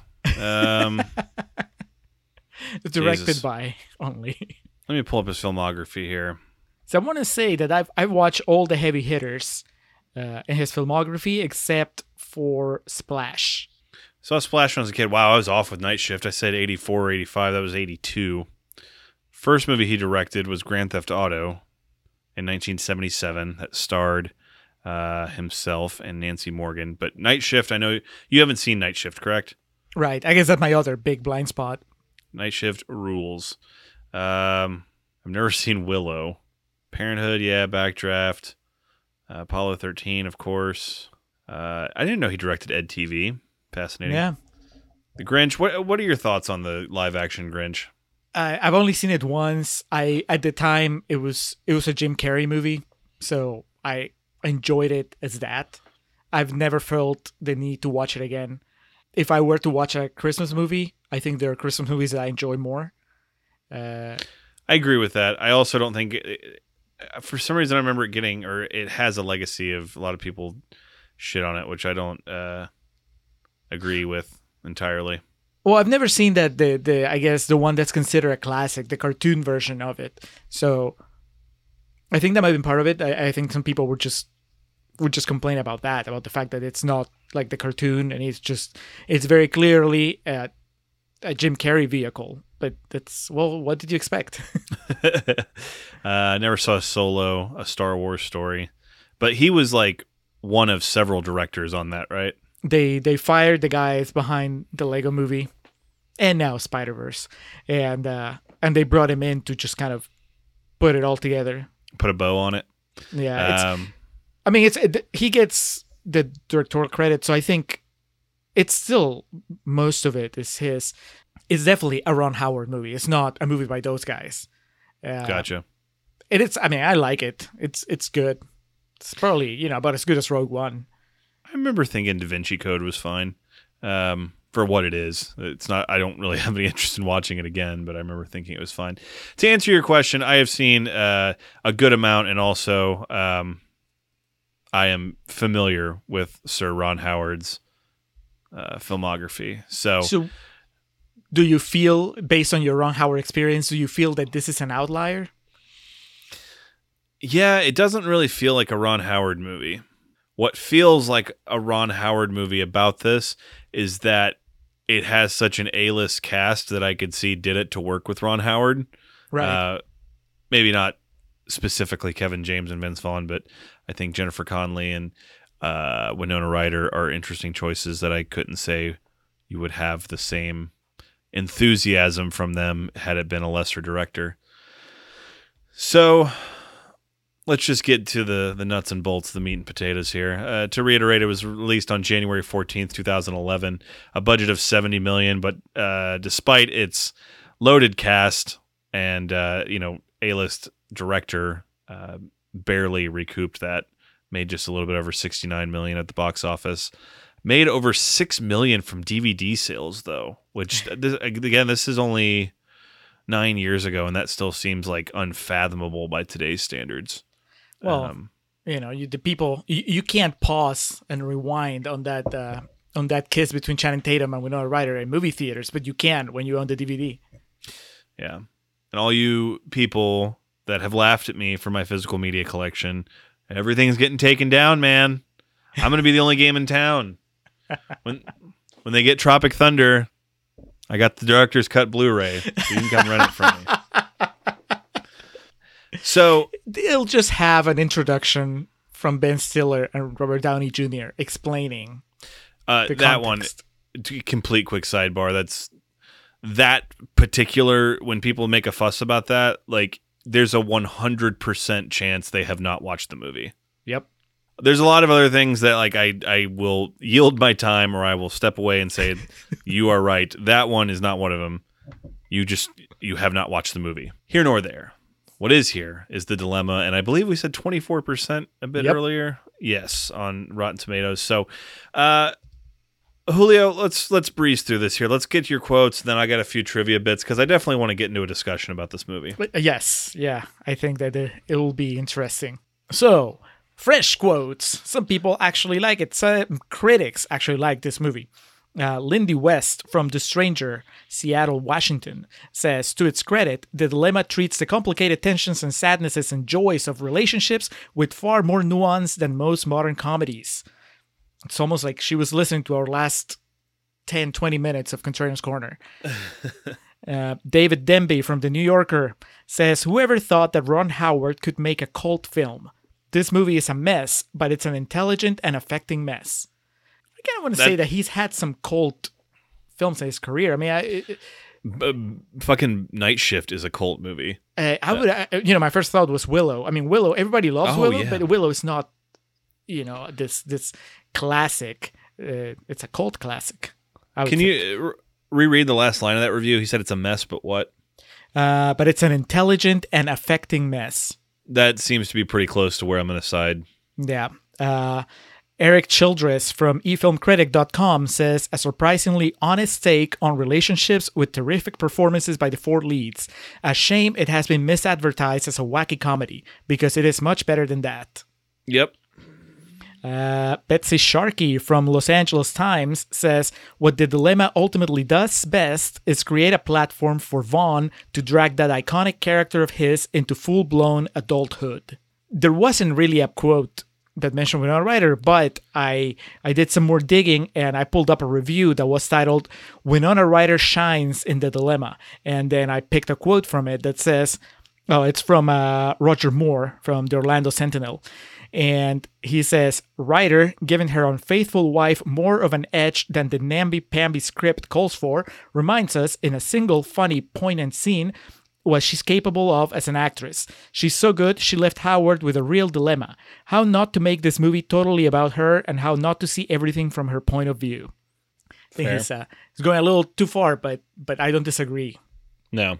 Uh, obviously, we tiptoed around it, but did bring it up because it was kind of a controversial part of this movie that Vince Vaughn's um, kind of reckless use of the word gay in the uh, uh, opening of the movie, the first act. Uh, the film's trailer caused an almighty fuss because of one line where Vince Vaughn's character says, Electric cars are gay. I mean, not homosexual gay, but my parents are chaperoning the dance gay. Universal contacted the Gay and Lesbian Alliance against defamation, GLAAD, to see how they felt about it. Not surprisingly, GLAAD were not keen on it. Sure enough, the trailer attracted a lot of criticism for this one line when it was released, eventually being publicly criticized by Anderson Cooper. Universal were forced to release a new trailer without the offending line. Co producer and director Ron Howard, however, refused to cut the line from the film itself as he felt it was tantamount to censorship. Such a weird It's an odd hill to die to- on. Yeah, yeah. It's uh I don't know. I I completely understand where GLAAD is coming from. You know, I was like, if I'm honest, like I find the line funny, but that's because the line is not making fun of me. so uh if the if Vince Vaughn was saying if he was saying this car is so Julio, you know, and I don't mean Julio Oliveira, but I mean Julio Julio that works at Cinemark Julio or Julio that uh, has a podcast Julio. You know, I don't know. I I, I think that uh, I know it's a pretty clunky comparison, but you know, even though it's not, I think directly homophobic, I think that it's it's using the word gay, which by now it's like gay is 100% associated with homosexual people. So uh, it's using it in a way that's kind of uh, you call it pejorative. You know, it's uh, you're equating it Yeah, to something pejorative. that's bad. So especially when you consider what it amounts to in the movie, it's it's like just take it out, you know, or have a conversation about it. I don't know. I, yeah, it's uh, again, it's. Uh, I don't really think the entire movie would have been altered too greatly if that had been taken out. So it is, it is kind of an odd hill to die on. Um, it's certainly not like repulsively offensive at the same time. It just kind of seems like, yeah, you probably don't need to do that. uh, and this was 10 years ago. God, by today's, whatever you want to call it, cancel culture, what have you, that it have uh, Vince Vaughn's head on a pike out on uh, Rodeo Drive. But like, also uh, you you have Todd Phillips coming out of his support. oh yeah, it'd like, be a fucking mess. it'd be like this is why we can't be funny anymore. It'd be um like uh, Ron Howard would be leaving, you know, lunch somewhere in L.A. and it'd be like, uh, you know, the wokes would find him, and it would be uh, tantamount to steal that word right there to Tommy Lee Jones when he turns around and sees all the prisoners coming at him and natural born killers. ah! Like Julio said, I, I laughed at it. Uh, I think I laughed at it more from like a what because I. If I had known about the whole fuss at the time, I, I had forgotten about it by the time I watched the movie. So, it, I, my laughter was more just kind of nervous, like, huh? Um, Where is this going? yeah. During shooting in the United Center for the shoot the puck scene, Kevin James actually made it into the net while practicing for the scene. The extras in the United Center erupted into Chelsea Dagger to commemorate his accomplishment. Uh, Chelsea Dagger is the song that plays when the Blackhawks score. In the movie, it's the da da da da da da da da da. I would assume footage of that exists somewhere. I would hope so, of him actually making it because that's Kevin James hopes so too. Yes. He's been bugging uh, Universal ever since. Uh, Winona Ryder won the lead female role after two auditions, beating out the likes of Kate Beckinsale, Carla Gugino, and Uma Thurman, which just like the idea that Uma Thurman and Winona Ryder were competing for this role. Again, I think it just goes to working with Ron Howard. I think that that has to be a big part of it. I thought you were gonna say the idea that any of those women, Winona Ryder included, would just have to make us believe that they were married to Kevin James. I kid. I mean, Fair. Kevin James. He's he's a funny guy. He has personality. He's he's not classically uh, attractive in the way that you know Channing Tatum is. But I also now that we're in real talk, yeah, of course I buy them as a couple. I mean, Yeah, it's just it's uh, part of a greater bit as we've talked about when we talk about Kevin James and King of Queens. He had Leah Remini, who's a fucking smoke show, uh, and here comes the boom. You know, Selma, Salma Hayek. Hayek, one of the hottest women ever. It's just. I think after a while it almost becomes funnier because all, like all these hot women are with him. Right. con- It's um Will Ferrell and the other guys. Like that's that whole joke Yep. in that movie. Jennifer Garner was cast but dropped out and was replaced by Jennifer Connelly, which I can definitely see Jennifer Garner in that role. Uh, but that being said, I was I, I thought Jennifer Connelly was like perfect for that. She's I don't know if underutilized is the right word. It just seems like um, she's a very well known talent, but I would like to see her more. It could also be completely choice of hers. She just does what she wants to, uh, which I think is probably the case because I don't know why the fuck she would have done the day the earth stood still. uh, I forgot that she was in that movie. I I don't think I've seen enough movies of hers to really make an assessment of how this feels compared to, I guess, standard Jennifer Connelly. I know that it surprised me how laid back she was. I when I think Jennifer Connelly, for some reason, I just think she's like the the center of the moral center, and she kind of is in this movie. But she's also pretty pretty laid back. She's she's having a lot of fun with Vince Vaughn. She's making jokes. She's being playful, and uh, I usually think of her as being more straight laced. Uh, you know, wasn't a Beautiful Mind directed by Ron Howard too? And she was. plays Russell Crowe's wife in that one. So yeah, I don't know. It might be that I think she's in that uh, romantic comedy. Uh, is it? He's not that into you. Yes. That romantic like- comedy about her and Keith David. Yes. Um, Jesus. anyway, uh, yeah, she- he, I, he's I've just never, I don't think I've into ever seen her, you know, be be as as playful as in this movie. Have you ever seen He's Just Not That Into You? Yeah.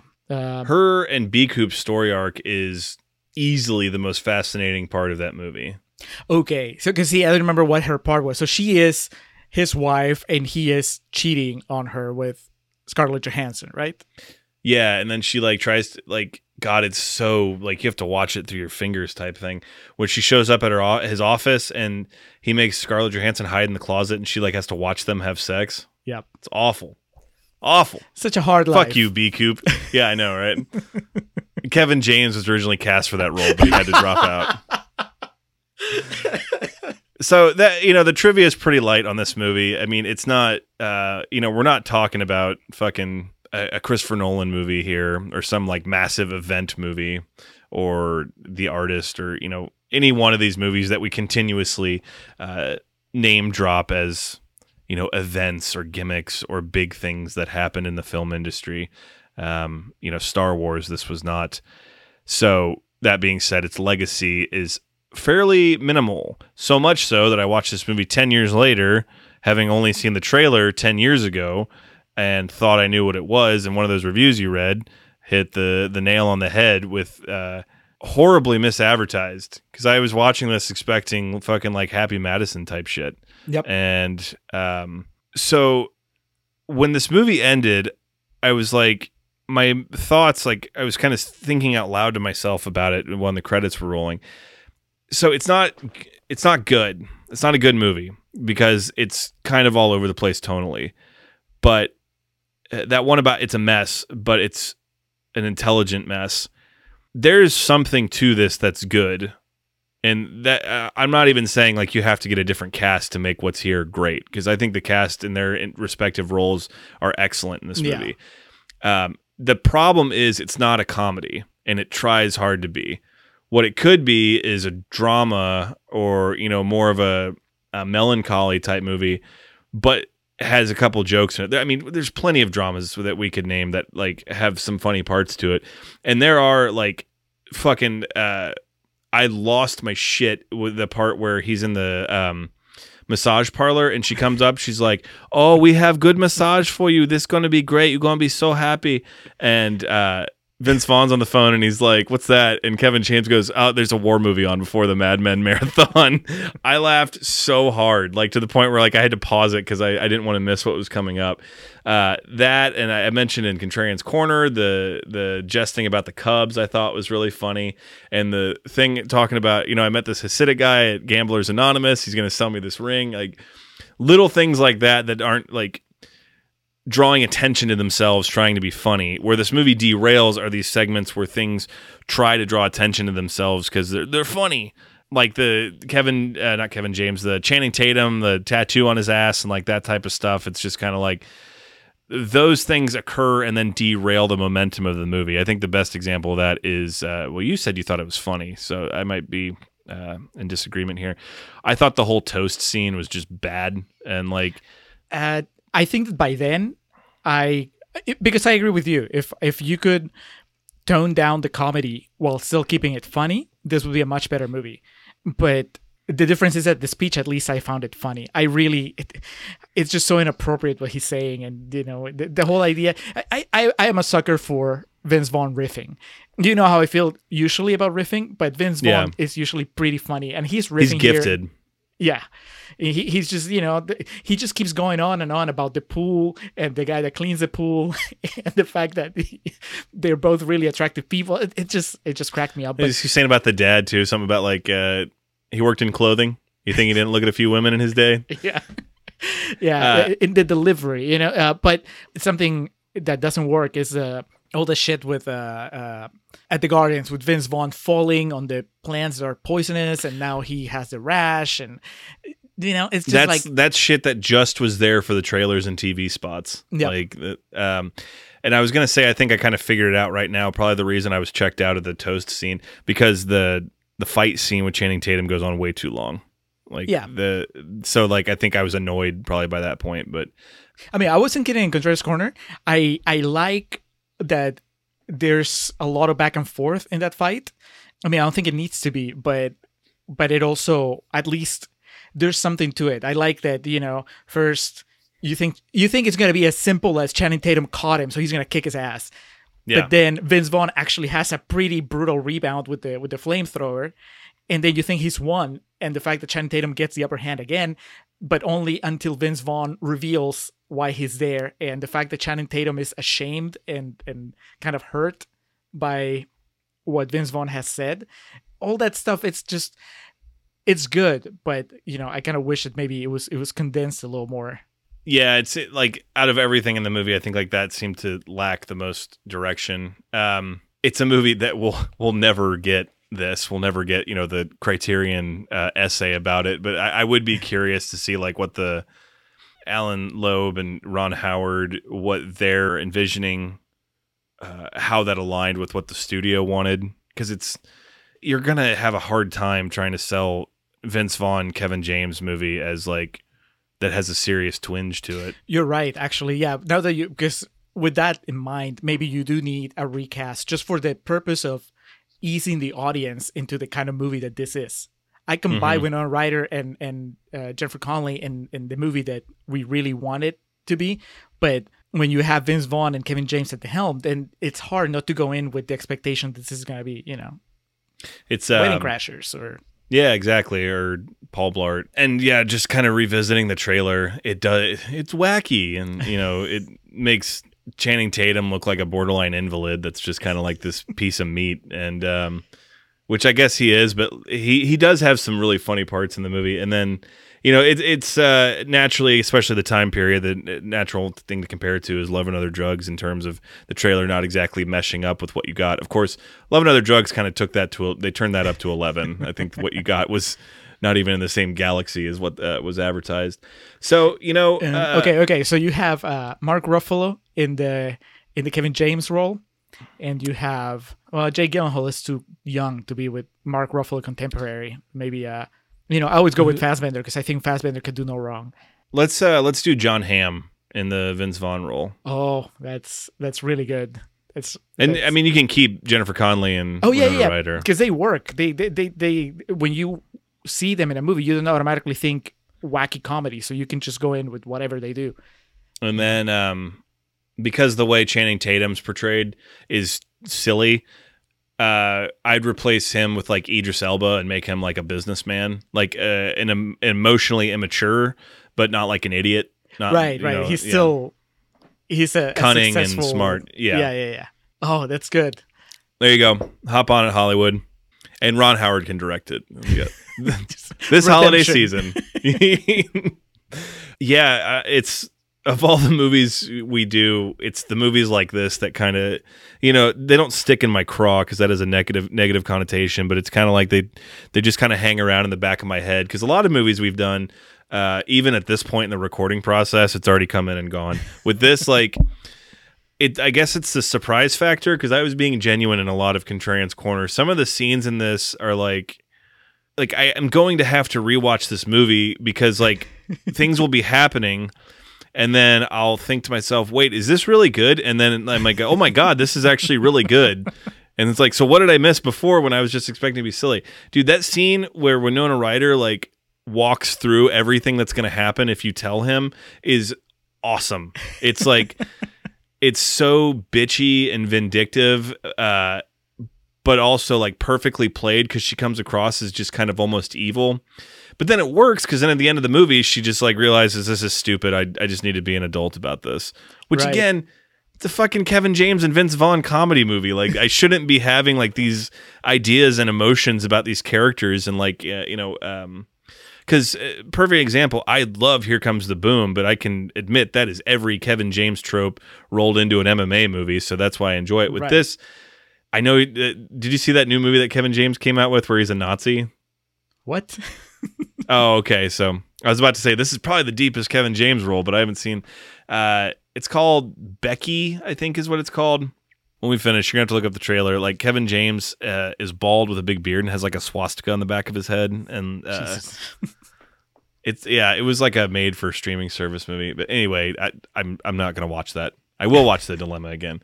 I think he is the weakest in the movie, but I think that's because obviously you've got two titans and Jennifer Connelly and Winona Ryder, and then for as much as we talk about Vince Vaughn, uh, you know, being just a riffer, and obviously his movies are Vince Vaughn movies.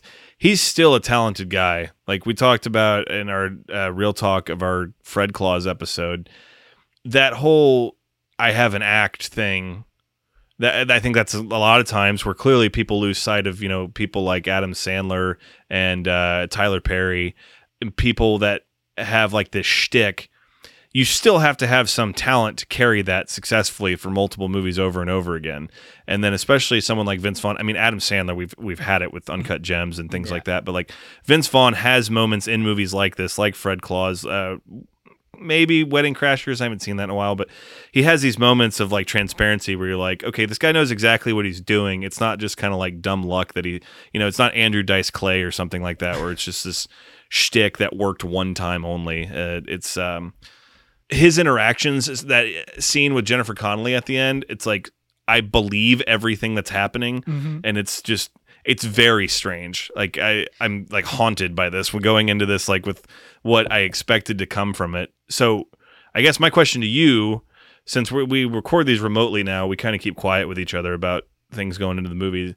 Uh, had you seen this before? Yeah, I, I saw it uh, when it first came out. I might have even screened it. And I was, my wife asked me how it was when I finished it tonight. And I said it wasn't good, but it was better than I remembered.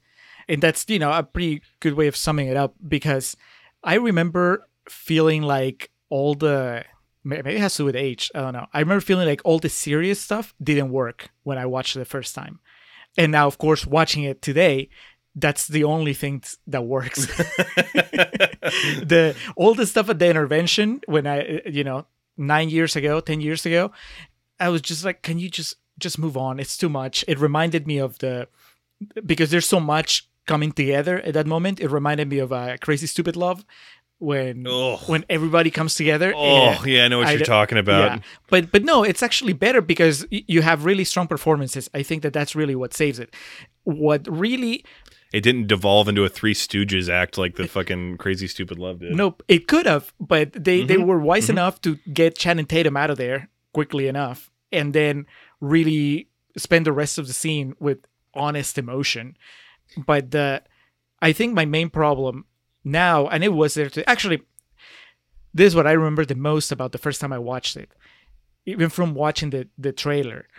I didn't think that there was enough there for a movie, and I'm still not sure that there was that quote I read in Contrarian's Corner about the guy that said that uh, an episode of Friends would have handled this better. You know, they would have Yeah. taken care of it. It's true because, uh, or at least that's how I feel. Um, to me, the the the idea that oh Vince Vaughn so Winona Ryder kiss Channing Tatum and now he doesn't know if he's gonna tell Kevin James or not.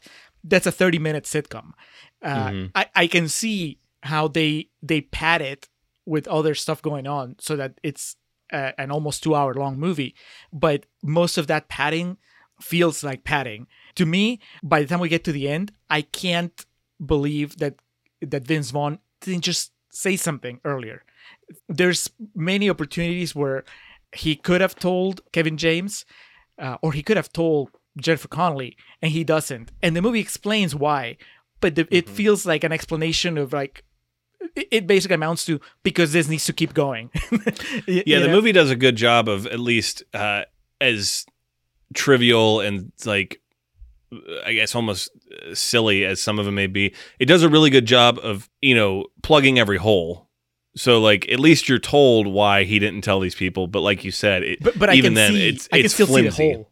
Yeah, the, the, I, it's plugged, but I can still see the, the circle around it. it's it. a piece of duct tape over it. yes, like exactly. one layer of duct tape. Yeah, so it's uh I appreciate him for at least realizing the holes are there and I mean you have a, a experienced filmmaker and Ron Howard in it, but yeah, all the answers are really flimsy and basically boil down to because it's a movie. Yeah, yeah, uh, and especially because I don't think they ever give us a true reason why he wouldn't tell Jennifer Connelly. I can understand why he wouldn't tell Kevin James because he has the the, the project that he's working on. He's already like fucked up, and he, they need him to to get that project done. And I and Winona Ryder gives a good reason why he can't confront her directly because you know she she she has something on him. But which by the way, that's another thing that it's like all right, I'll buy it, but but it's pretty contrived. The fact that it turns out that way back in the day they had sex. Mm-hmm. That's just it. Just feels like such a piece of duct tape. Yeah. we need her to have something on him uh, so that that she'll have more credibility than he does uh, but yeah why wouldn't he tell jennifer connelly who is nothing but 100% understanding and sensible in the movie it, in, if he tells jennifer connelly he's no longer alone and then the rest of the movie doesn't happen or it, Mhm. it, it just ends so much faster so uh, that's to me one of the big the big issues that I I can feel that they're stretching it. Yeah. Um, but I like a lot of it. I like it a lot more now. Like I said, the, the all the, the emotional stuff I really liked. This should say something that when the movie was over, I spent a good chunk of time talking to my wife about whether she had a couple, like friends who were coup- a, a couple, where she would be, where she wouldn't automatically go to the closest friend to tell them, hey, your significant other is cheating on you. You know what I mean? Like the Yeah. the idea that I think that most of us we have friends that are couples, but in that couple there's always one friend that's the primary friend.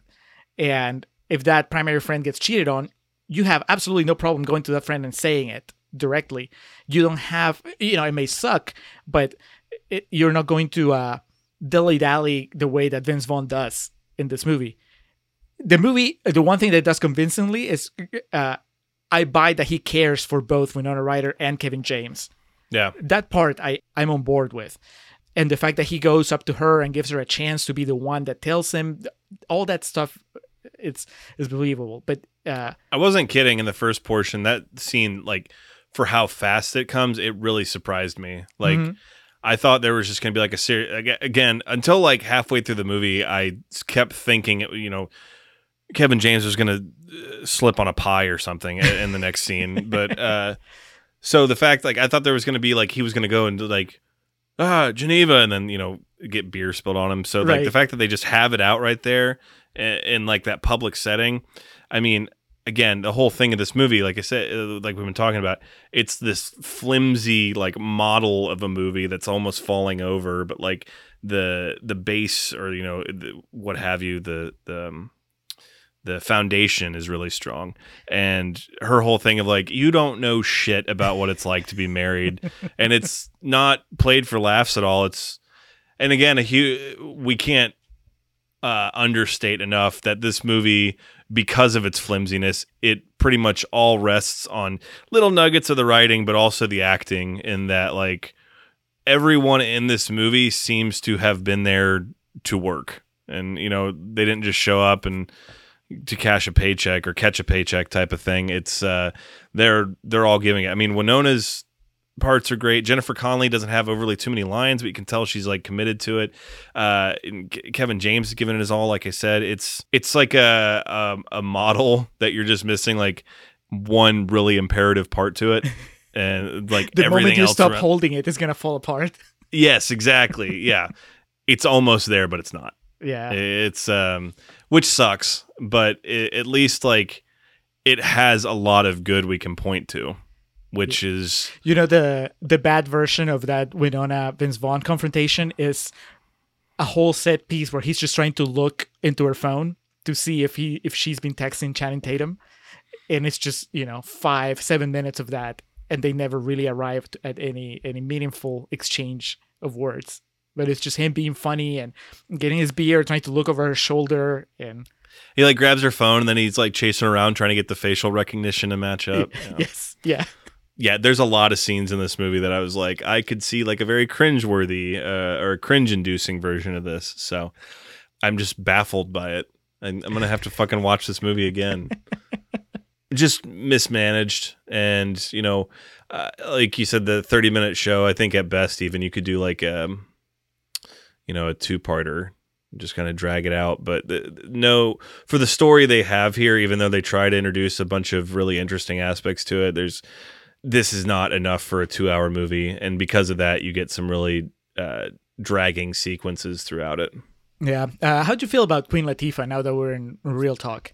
Uh, this was, you know, during that period where she was just, uh, she was Queen Latifah and everything. This would have been around the time of uh, What Happens in Vegas, which is also a very uh, good movie. That's um, complete like dog shit trailer, but I remember just loving it. It's stupid. It's really stupid, but God, it's fucking hilarious. Where she has a similar role to this. She's just kind of She's the Stifler. Uh, she's the con- well, not the Stifler. She's a bit turned up in this, but in a sense, she's still kind of the conscience of the movie. Of like, she keeps everything on track, kind of unloads this exposition throughout it, and she did a lot of white people movies where she was like, you know, Queen Latifah and Queen Latifah. That's how you can put it over the top for it. So, um, she's fine. Uh, the the dialogue she has in lesser hands could be, you want to talk about could be cringeworthy. Yep. Yeah, like uh but I think she's funny with it, the way she delivers it. But he had like fucking Jennifer Tilly trying to say that shit. Oof. I think it's, but she is such a standout element of that side of, of this movie's personality, where she is pretty much just the, the full on comedy, kind of juvenile, sex driven gags. She does not, her character does not belong in the more toned down version of the movie that we would like. Uh, and, but it's also a character that doesn't it's not needed that's the thing i mean it just I, I think that was my main takeaway was that yeah i like her and she's doing she's doing fine she's making me laugh but it feels almost like they wrote it so that queen latifah would be in the movie or this character only existed barely in the screenplay but then once they got queen latifah attached to the project they just blew it up into into something else Yeah. Yeah, she could not I'm trying to think of who th- that might be where you put Fassbender. Just like super serious, bringing him back to earth. So talking about how much he wants to fuck the car yes. But like again, not at all played for comedy. It's just incredibly awkward. It's a very flimsy m- shell of a movie, but uh, as we've gone on about for 30 or 40 minutes at this point, there's a lot to take away from it. I would certainly not discourage anyone from checking this movie out. Uh, yeah, I'm surprised that I am actually that we're both as positive as we've been because I went in expecting much worse just from what I remembered and just in general, it just doesn't not just my memory of having watched the movie, but my memory of what the movie was supposed to be. And it turned out that it was it had enough enough good stuff in it that it's definitely worth watching. It's also, I mean, I don't know. Now it's even more interesting in the in the big in the big roadmap of Winona Ryder movies to see because I remember it as oh man you Winona was not good in it but she's actually really good in it so to see that she had Black Swan in this movie in the same year and uh, she was just you know getting back into it uh, I mean before that I think all she had was like Star Trek maybe uh, as far as you know big profile releases and then like i said you know the the, the long climb back would still uh you know it was going to stretch for several years Now, wrapping up the dilemma, again, I find myself saying this a lot of times when we cover these just really innocuous movies. Uh, you're going to have a hard time finding a more in depth discussion about the dilemma starring Vince Vaughn and Kevin James than this podcast. Uh, so, Julio, myself, I, I'd give this movie a, a C, uh, maybe a C plus. This is the type of C that you get uh, that's written very enthusiastically on on your test, like a, a student that. Um, usually gets f's like yeah who's kind of dumb uh, but you can tell they genuinely gave an effort with this but it's still like a c work but it's like mm, it's a good solid c so yeah that's what i'll say about it. What's uh where does it fall on the old uh olivera star ranking? For all the love and the well-deserved love to all the things that work in this movie i keep thinking about it and it's like no but it's inherently flawed. I'll be like watch it but it's not good. It's what i told my wife. It's not good. It's just better than i remembered better than i expected. Uh 2.5 out of 5 stars you know but the enthusiastic 2.5 stars just like a pat in the back it's like you know what You'd all things out- considered the two and a half stars that are there you would outline with like uh, a gold sharpie yeah Yeah. As much as we, it's funny, the, the whole discussion has been us like we'll go forward with how good it is. But then, no, pull it back because it's still a bad movie. so I think people that never watch or listen to this, like, should I watch it? Should I not? I would recommend doing so. yeah, it you, does you break should watch it. It does break the Mattis rule of of 90 minutes, but at the same time, there is enough good in this movie and enough interesting writing and enough really well acted scenes to warrant at least one viewing. It, it it gives you like I was saying, it gives you something to think about.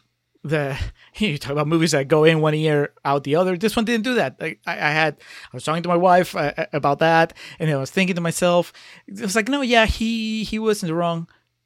Kevin James was 100% the right. I don't care if I have three ulcers going on. If you find out that I'm being cheated on, you tell me right away. Yeah, good stuff.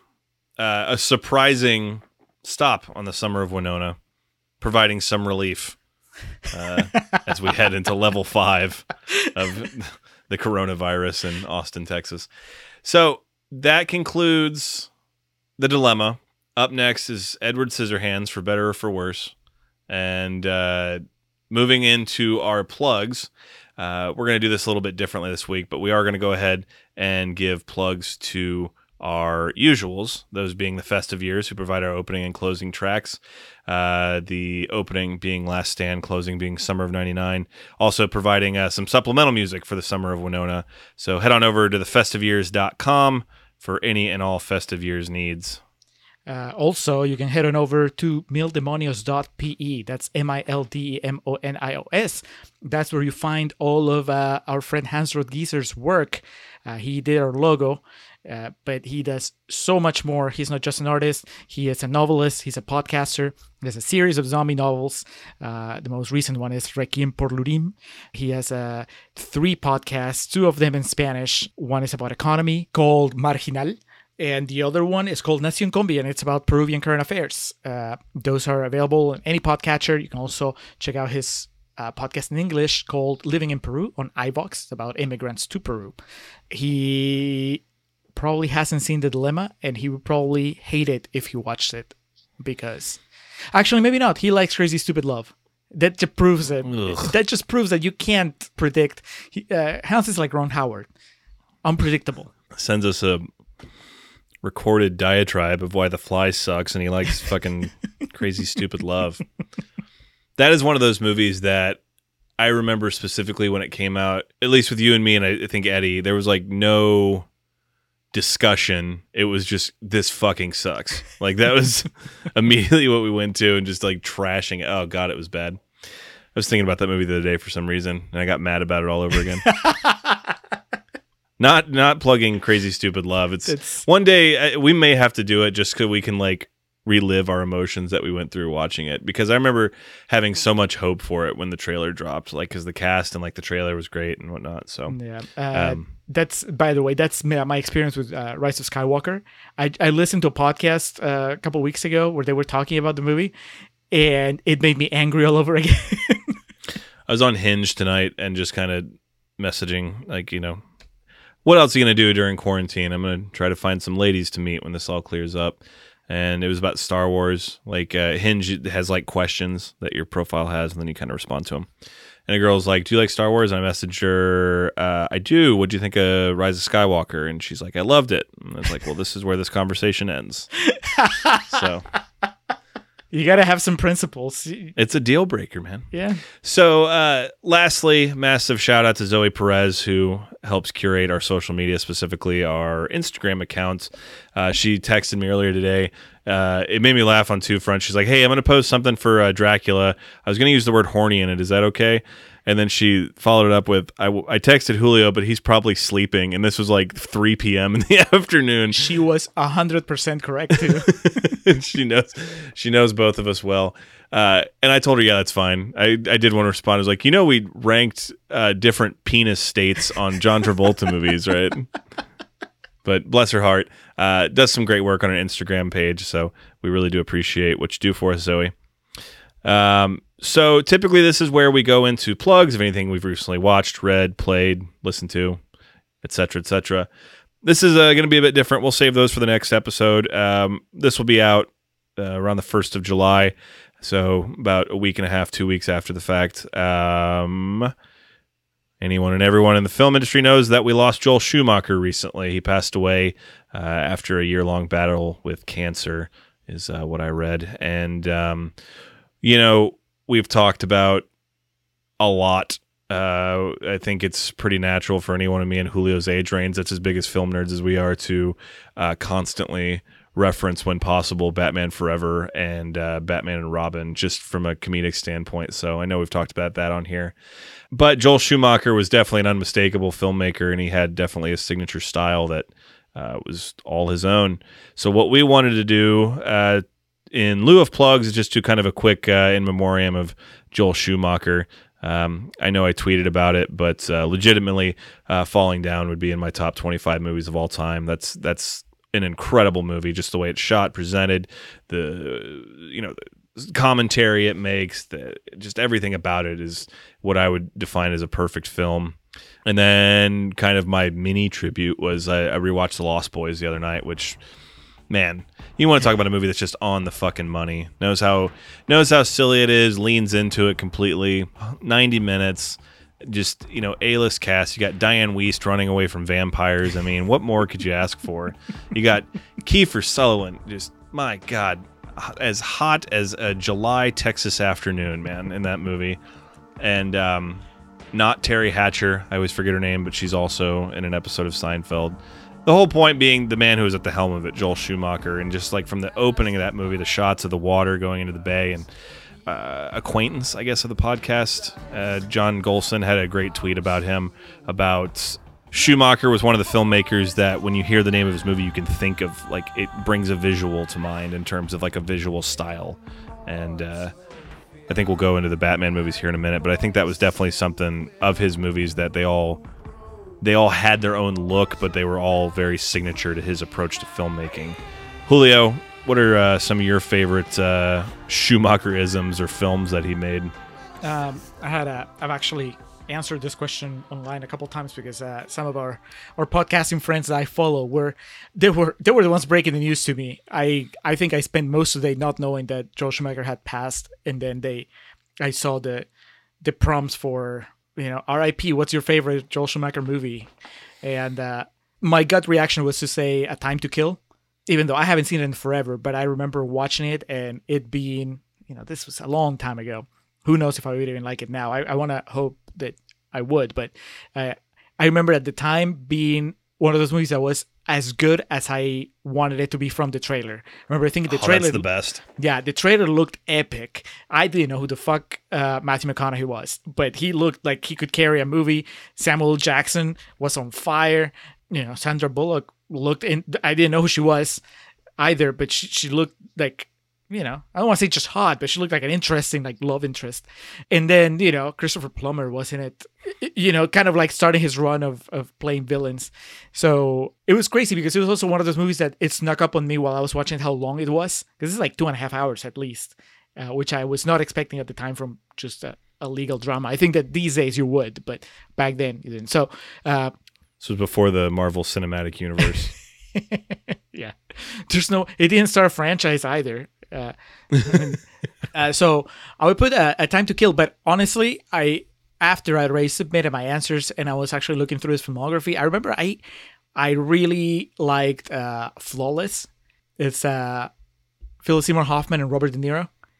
Oh yeah, it's not it's not what you think of when you think Joel Schumacher because I think you think Batman, you think Lost Boys, uh, maybe you think Phantom of the Opera. Uh, Wasn't it more of a comedy? It's kind of a comedy, but it's also you know it's one of those weird like De Niro plays a cop. I'm pretty sure he's a cop that has a stroke. And I think he is at least mildly homophobic. And Phil Seymour Hoffman plays a drag queen. And but as part of uh, uh, De Niro's therapy, to, to get his speech back and everything. I think he needs to learn how to sing. They recommend him singing lessons, and they're neighbors. So I think he, he ends up getting singing lessons from Philip Seymour Hoffman, and uh, and you know, kind of like break through at least some of his prejudices. Uh, it's phil Seymour Hoffman as Robert De Niro, so they take what could have been really, really bad and treacly and make it really good. And and Schumacher kind of like keeps it all together. From what I remember, again, I haven't seen it in forever, but that's that movie had uh, I remember watching the trailer. I was like, nope, pass. this looks like it's gonna be a, a disaster. And then eventually, back when I got on my Robert De Niro kick and I was watching anything that he was in, I finally gave it a shot, and it was it was pretty good. So uh, that's kind of like the B side pick. And you know what? Honestly, I. I'll, maybe we've talked about this. I'll go to bat for Batman Forever. I was I was about to lean into that or segue into that. Um, so I, we, we've had to have talked about this before. I know I've you know gone to over the moon about the teaser poster for Batman Forever being one of my all time favorite movie posters. But was that ninety five that came out? Yes. 95, 96. I So I was- would've been I was still in high school, so yeah. I would have been eight or nine because Julio's old, and uh, that was an event when that movie came out. That was like a happening, as Yep. Gorilla Monsoon would say. Uh, I remember, you know, I have them somewhere still, much like the Street Fighter one. They were giving out trading cards. I have like a Robin one from it for opening day, and uh, the McDonald's had like the special collectors cups and you know all the toys and whatnot. And you know, it's easy to become jaded and look at those movies as being dumb, but they are. But at the same time, watching those movies as a little kid, that's like sensory overload in all the best ways. You know, this these bright colors, these actors that you're vaguely familiar with. In my, in my case, I was so huge into Ace Ventura as a, a little kid. So seeing like Ace Ventura as this ridiculous version of the Riddler, Uh-huh. and you think about that, and then you think about Batman for uh, Batman and Robin, excuse me, with uh, Uma Thurman as Poison Ivy and Arnold as Mister Freeze, but not just these choices of like wild casting, but like the way those movies look to envision that, and yeah, Batman uh, and Robin. That deserves to be a quote along for like some of the worst you know dialogue ever. But at the same time, when you strip that away, not only just do those movies have a special place in my heart from being a kid and being so excited for them, but like what we had going into that from a film standpoint for Batman was dark and dreary. We had the Tim Burton ones.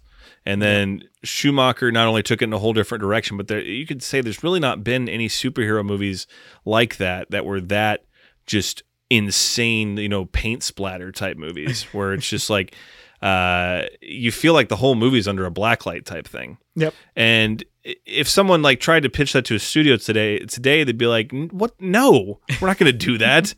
and obviously, that was some of the swinging uh, leverage that Schumacher had the, at the time, just due to his name. But you could argue, and I think opinions vary where people fall on those. Like you said, I I would definitely go to bat for Batman Forever. I think there's enough, much like this movie, uh, the the dilemma that we talked about. There's enough parts in it that are good uh, while still being able to acknowledge things that fall apart about it. But it, it's just the vision for it deserves its own, I think, recognition. I think uh, the idea behind those movies and what he wanted to do with it is admirable. Whether you think the end result of it is good or not, that's fine, and that's something that will be debated, you know, f- for a long time, I assume. Yeah, I think Um, that you can uh, you can argue against the vision, but you can't argue against the talent. It was like, well, he executed it, you know, the way that he wanted, and well, maybe Mhm. you don't like the end result, like you said, but but it's still that that takes. This is not. Oh, he didn't know what the fuck he was doing. I think no, he knew Yes. exactly what he was doing. Yeah. Uh, yeah. I I remember Batman Forever was. uh It might have been the first time I had. uh a crowd erupt into applause at the end of a movie. And it was just when you know they're backlit and it's just a silhouette of Batman and Robin running towards the screen, and everybody in the theater Fuck just yeah. started like, ah. I was like, oh, are, are we supposed That's to do this?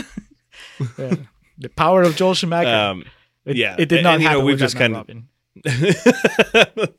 uh, I remember just being really confused when that movie was over. I was in a completely different headspace when I watched Batman and Robin, uh, and also I was looking at the releases, the release dates because you know ninety five and ninety seven, and I think a key difference was that I was uh, I'd gotten back into reading comics by ninety seven, and it, it's so funny. Growing up as a kid, my Batman was the Adam West Batman. hmm So when the Burton movies come out, I'm like, what the fuck? This is like really dark and off putting. and then the Batman Forever comes out. I'm like, all right, this is more like my speed as far as Batman goes. I can appreciate the Burton stuff, but I like this Batman that is funnier and more colorful and all that stuff. Uh, but then when Batman Robin came out, I've been reading comics for a while, and I'm like, yeah, this is not Batman. this is just this is just a sitcom. Uh, but still, So- I mean, it's not. But that's not just all he's done. That's the thing. That's what most people will go to because I guess he's just what we've talked about has just been kind of scratching the surface. But uh, with what we're able to discuss, just these few movies of his that we obviously, uh, one way or the other, are passionate about, I think it speaks to his ability as a filmmaker. Um, the Lost Boys was this is the thing I tweeted about. It was I watched that movie, the made for TV version on like TNT, I think is who owned the distribution rights when I was a little kid. I watched that so much. And like to the point where it was one of those that I was so used to that and that was the only one I had ever seen. By the time I saw the real version of it, some of like the violence in it like fucking freaked me out. like uh, when they feed on the those like bikers and throw them on the flames and whatnot. So that movie is just like that, and then again, Batman Forever are like embedded parts of my childhood, and then of course becoming older, and you know, some would say I don't have refined taste at all in film, but I'd like to think differently. and then, like I said, really getting into Falling Down and some of his other work. Um, you know, we we use a lot of uh, hyperbole on here, but I think he's definitely uh, was a titan of the industry and uh, a heavily influential director and filmmaker. I was going through his filmography just to see how many I watched, and I think I landed on 15. No, that's not true. 12. Which is, I mean, it's not bad, but it, obviously there's a lot that he made that I wanted to watch. I just never got around to. Uh, so, you know, number 23, that's probably the biggest one that I, you know, Jim Carrey being dark and weird, directed by Joel Schumacher, and I just somehow I haven't gotten to it. Phone booth ruled. Oh That yeah, Phone good one. Booth I watched, uh, and then I know I think it's Tigerland, the one where the first movie he made with Colin Farrell, which I've always been curious about. Uh, the Client is supposed to be good, I guess. Tommy Lee Jones and uh, Susan Sarandon. So you know, there's plenty of Joel Schumacher for me to to discover still, uh, which is pretty exciting, and almost as exciting as finding out, as I texted you earlier, that he directed the Kiss from a Rose video for Batman Forever. Yes, which is nuts because I knew he did um, the Smashing Pumpkins. The end is the beginning is the end video, but the fact that he directed the music videos for both of the smash hits from both of those movies, what a fucking legend, man. Yep. R.I.P. as they say. All right, well, that was the dilemma. Rest easy, Mr. Schumacher. That's going to do it for us here on The Contrarians, where we're right and you're wrong. And next time, it's Edward Scissorhands. Oh boy. Short red heart, love hurts, capsize. I got you locked in and loaded. The brown eyes, black tongue, long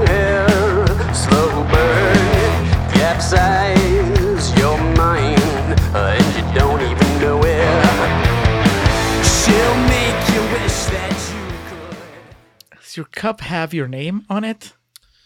Uh, it says Alexa Bliss. Oh, who's, uh, I just saw the Alex part of it, and I was like, "You, egomaniac." I do. Have you seen that mug that I have that's like The Office? It's my face with a blue star behind it. No. Like, you know what I'm talking about from The Office when they all have those mugs? Yeah. yeah, I had a friend who got one of those for me in college. that's that's awesome. Um,